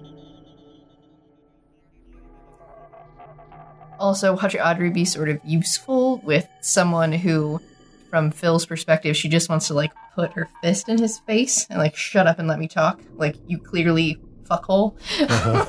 like, but I can't start that shit. So the fact that like, um, Phil didn't have to deal with Yeah. that was like excellent use of Audrey. Well, I'm, I'm really glad that you picked up on that dynamic too, because uh, to me, the way that that character was written was written very from the very much from the perspective of like, like I am an adolescent 15 year old who's been given like godlike power, and no one gives a shit enough to raise me, and and so like, I know what I was like when I was like 15 or 16 years old, and if I could like bench press a car, like how how incorrigible would I be, and like how awful would I be to be around? So I'm glad that you picked up on that, and I'm also glad that you like kind of jumped into the mother role, Mm. which is like interestingly kind of where you belong. Yeah. Uh, I had fun. I thought it was cool to. So I'm trying to play her like nature, which is loner, which is why I was like trying to go off. I was trying to like have opportunities to go off by myself to Mhm. kind of like live up to that and role play that more. Mhm. But I didn't want to do anything that would like split the party and like put me in a position where you had to like deal with them and then you had to deal with me. So I'm sorry if that's how that happened, but like well, I'll ask. Did anybody have an issue with how that was handled? I enjoy the scenes that even Okay. that, that don't interact. Okay, yeah. uh, Yeah. Um, so my include opinion, my opinion about it as a storyteller is when I watch a movie, if they don't ever cut the scene, I start to get bored. Right. Mm. Right. It's the same reason why, like um, that Game of Thrones episode that we won't talk about here, Right. was like it was a very long fight scene, but it was like they constantly cut to other things because it's meant to like keep your, your Mm-hmm. Right, interest. right. So while they're doing their thing and I'm dealing with you, there's only three of us here. So Right. if we had like 12 people at this table, that would get fucking boring. yeah, yeah. But with the amount of people that we have, it's very manageable. So Right. don't worry about that. Okay, gives us a chance to take a break I and observe fun. a story. And that's literally the whole benefit of tabletop over LARP, in my opinion. Yeah, is I that agree. You have the power to do that. Yeah, Yeah. I agree. I think um, what I want to see, what I'm excited to see, is what you said, Chris, where it's like Elliot's time to shine is coming because he's like the quote smartest of us. At least he thinks he is, and so I feel like, yeah, at least he thinks he How many is. academics you got? Um, and while they smarts. compare dick sizes, book smart I'll say it'll be fun to see because I feel like, like I don't know where this is going. Real quick, you can't see their faces, but they're giving each other the most passive aggressive smiles. so I feel like what's coming, like I don't know for sure, but I feel like if we end up going to this, looking for this scourge at whatever, the, first of all, hospitals are creepy anyway. I feel like there's probably going to be some weird occult shit happening, and I feel like Elliot's going to be like just roll in and be a boss. So I'm excited to see. I can tell you what the things are. I can't do shit about. them. Okay, then, I was gonna say, then maybe, maybe, Phil's- maybe we need to bring that Nosferatu with us. Phil's first thought was, I'm gonna have to fucking go to the ministry and make Gene Lau knock this shit off because I can't handle this bullshit while we're trying to deal with a fucking scourge who's apparently been here forever and is eating people. What the fuck? Yeah. Fucking Malkavians. yeah. So so that'll be that'll be fun. Uh, that'll be fun to see. I'm excited for the next session, and I had a lot Me of too. fun. All right, great. Well, I would love to let this continue to roll, but I got to go do work work. Yeah. So, all right, thank you. I'm glad you guys had a good time, and uh, we'll be back next whenever. Bye. Bye-bye. Whenever Facebook says we're doing this again. Yeah.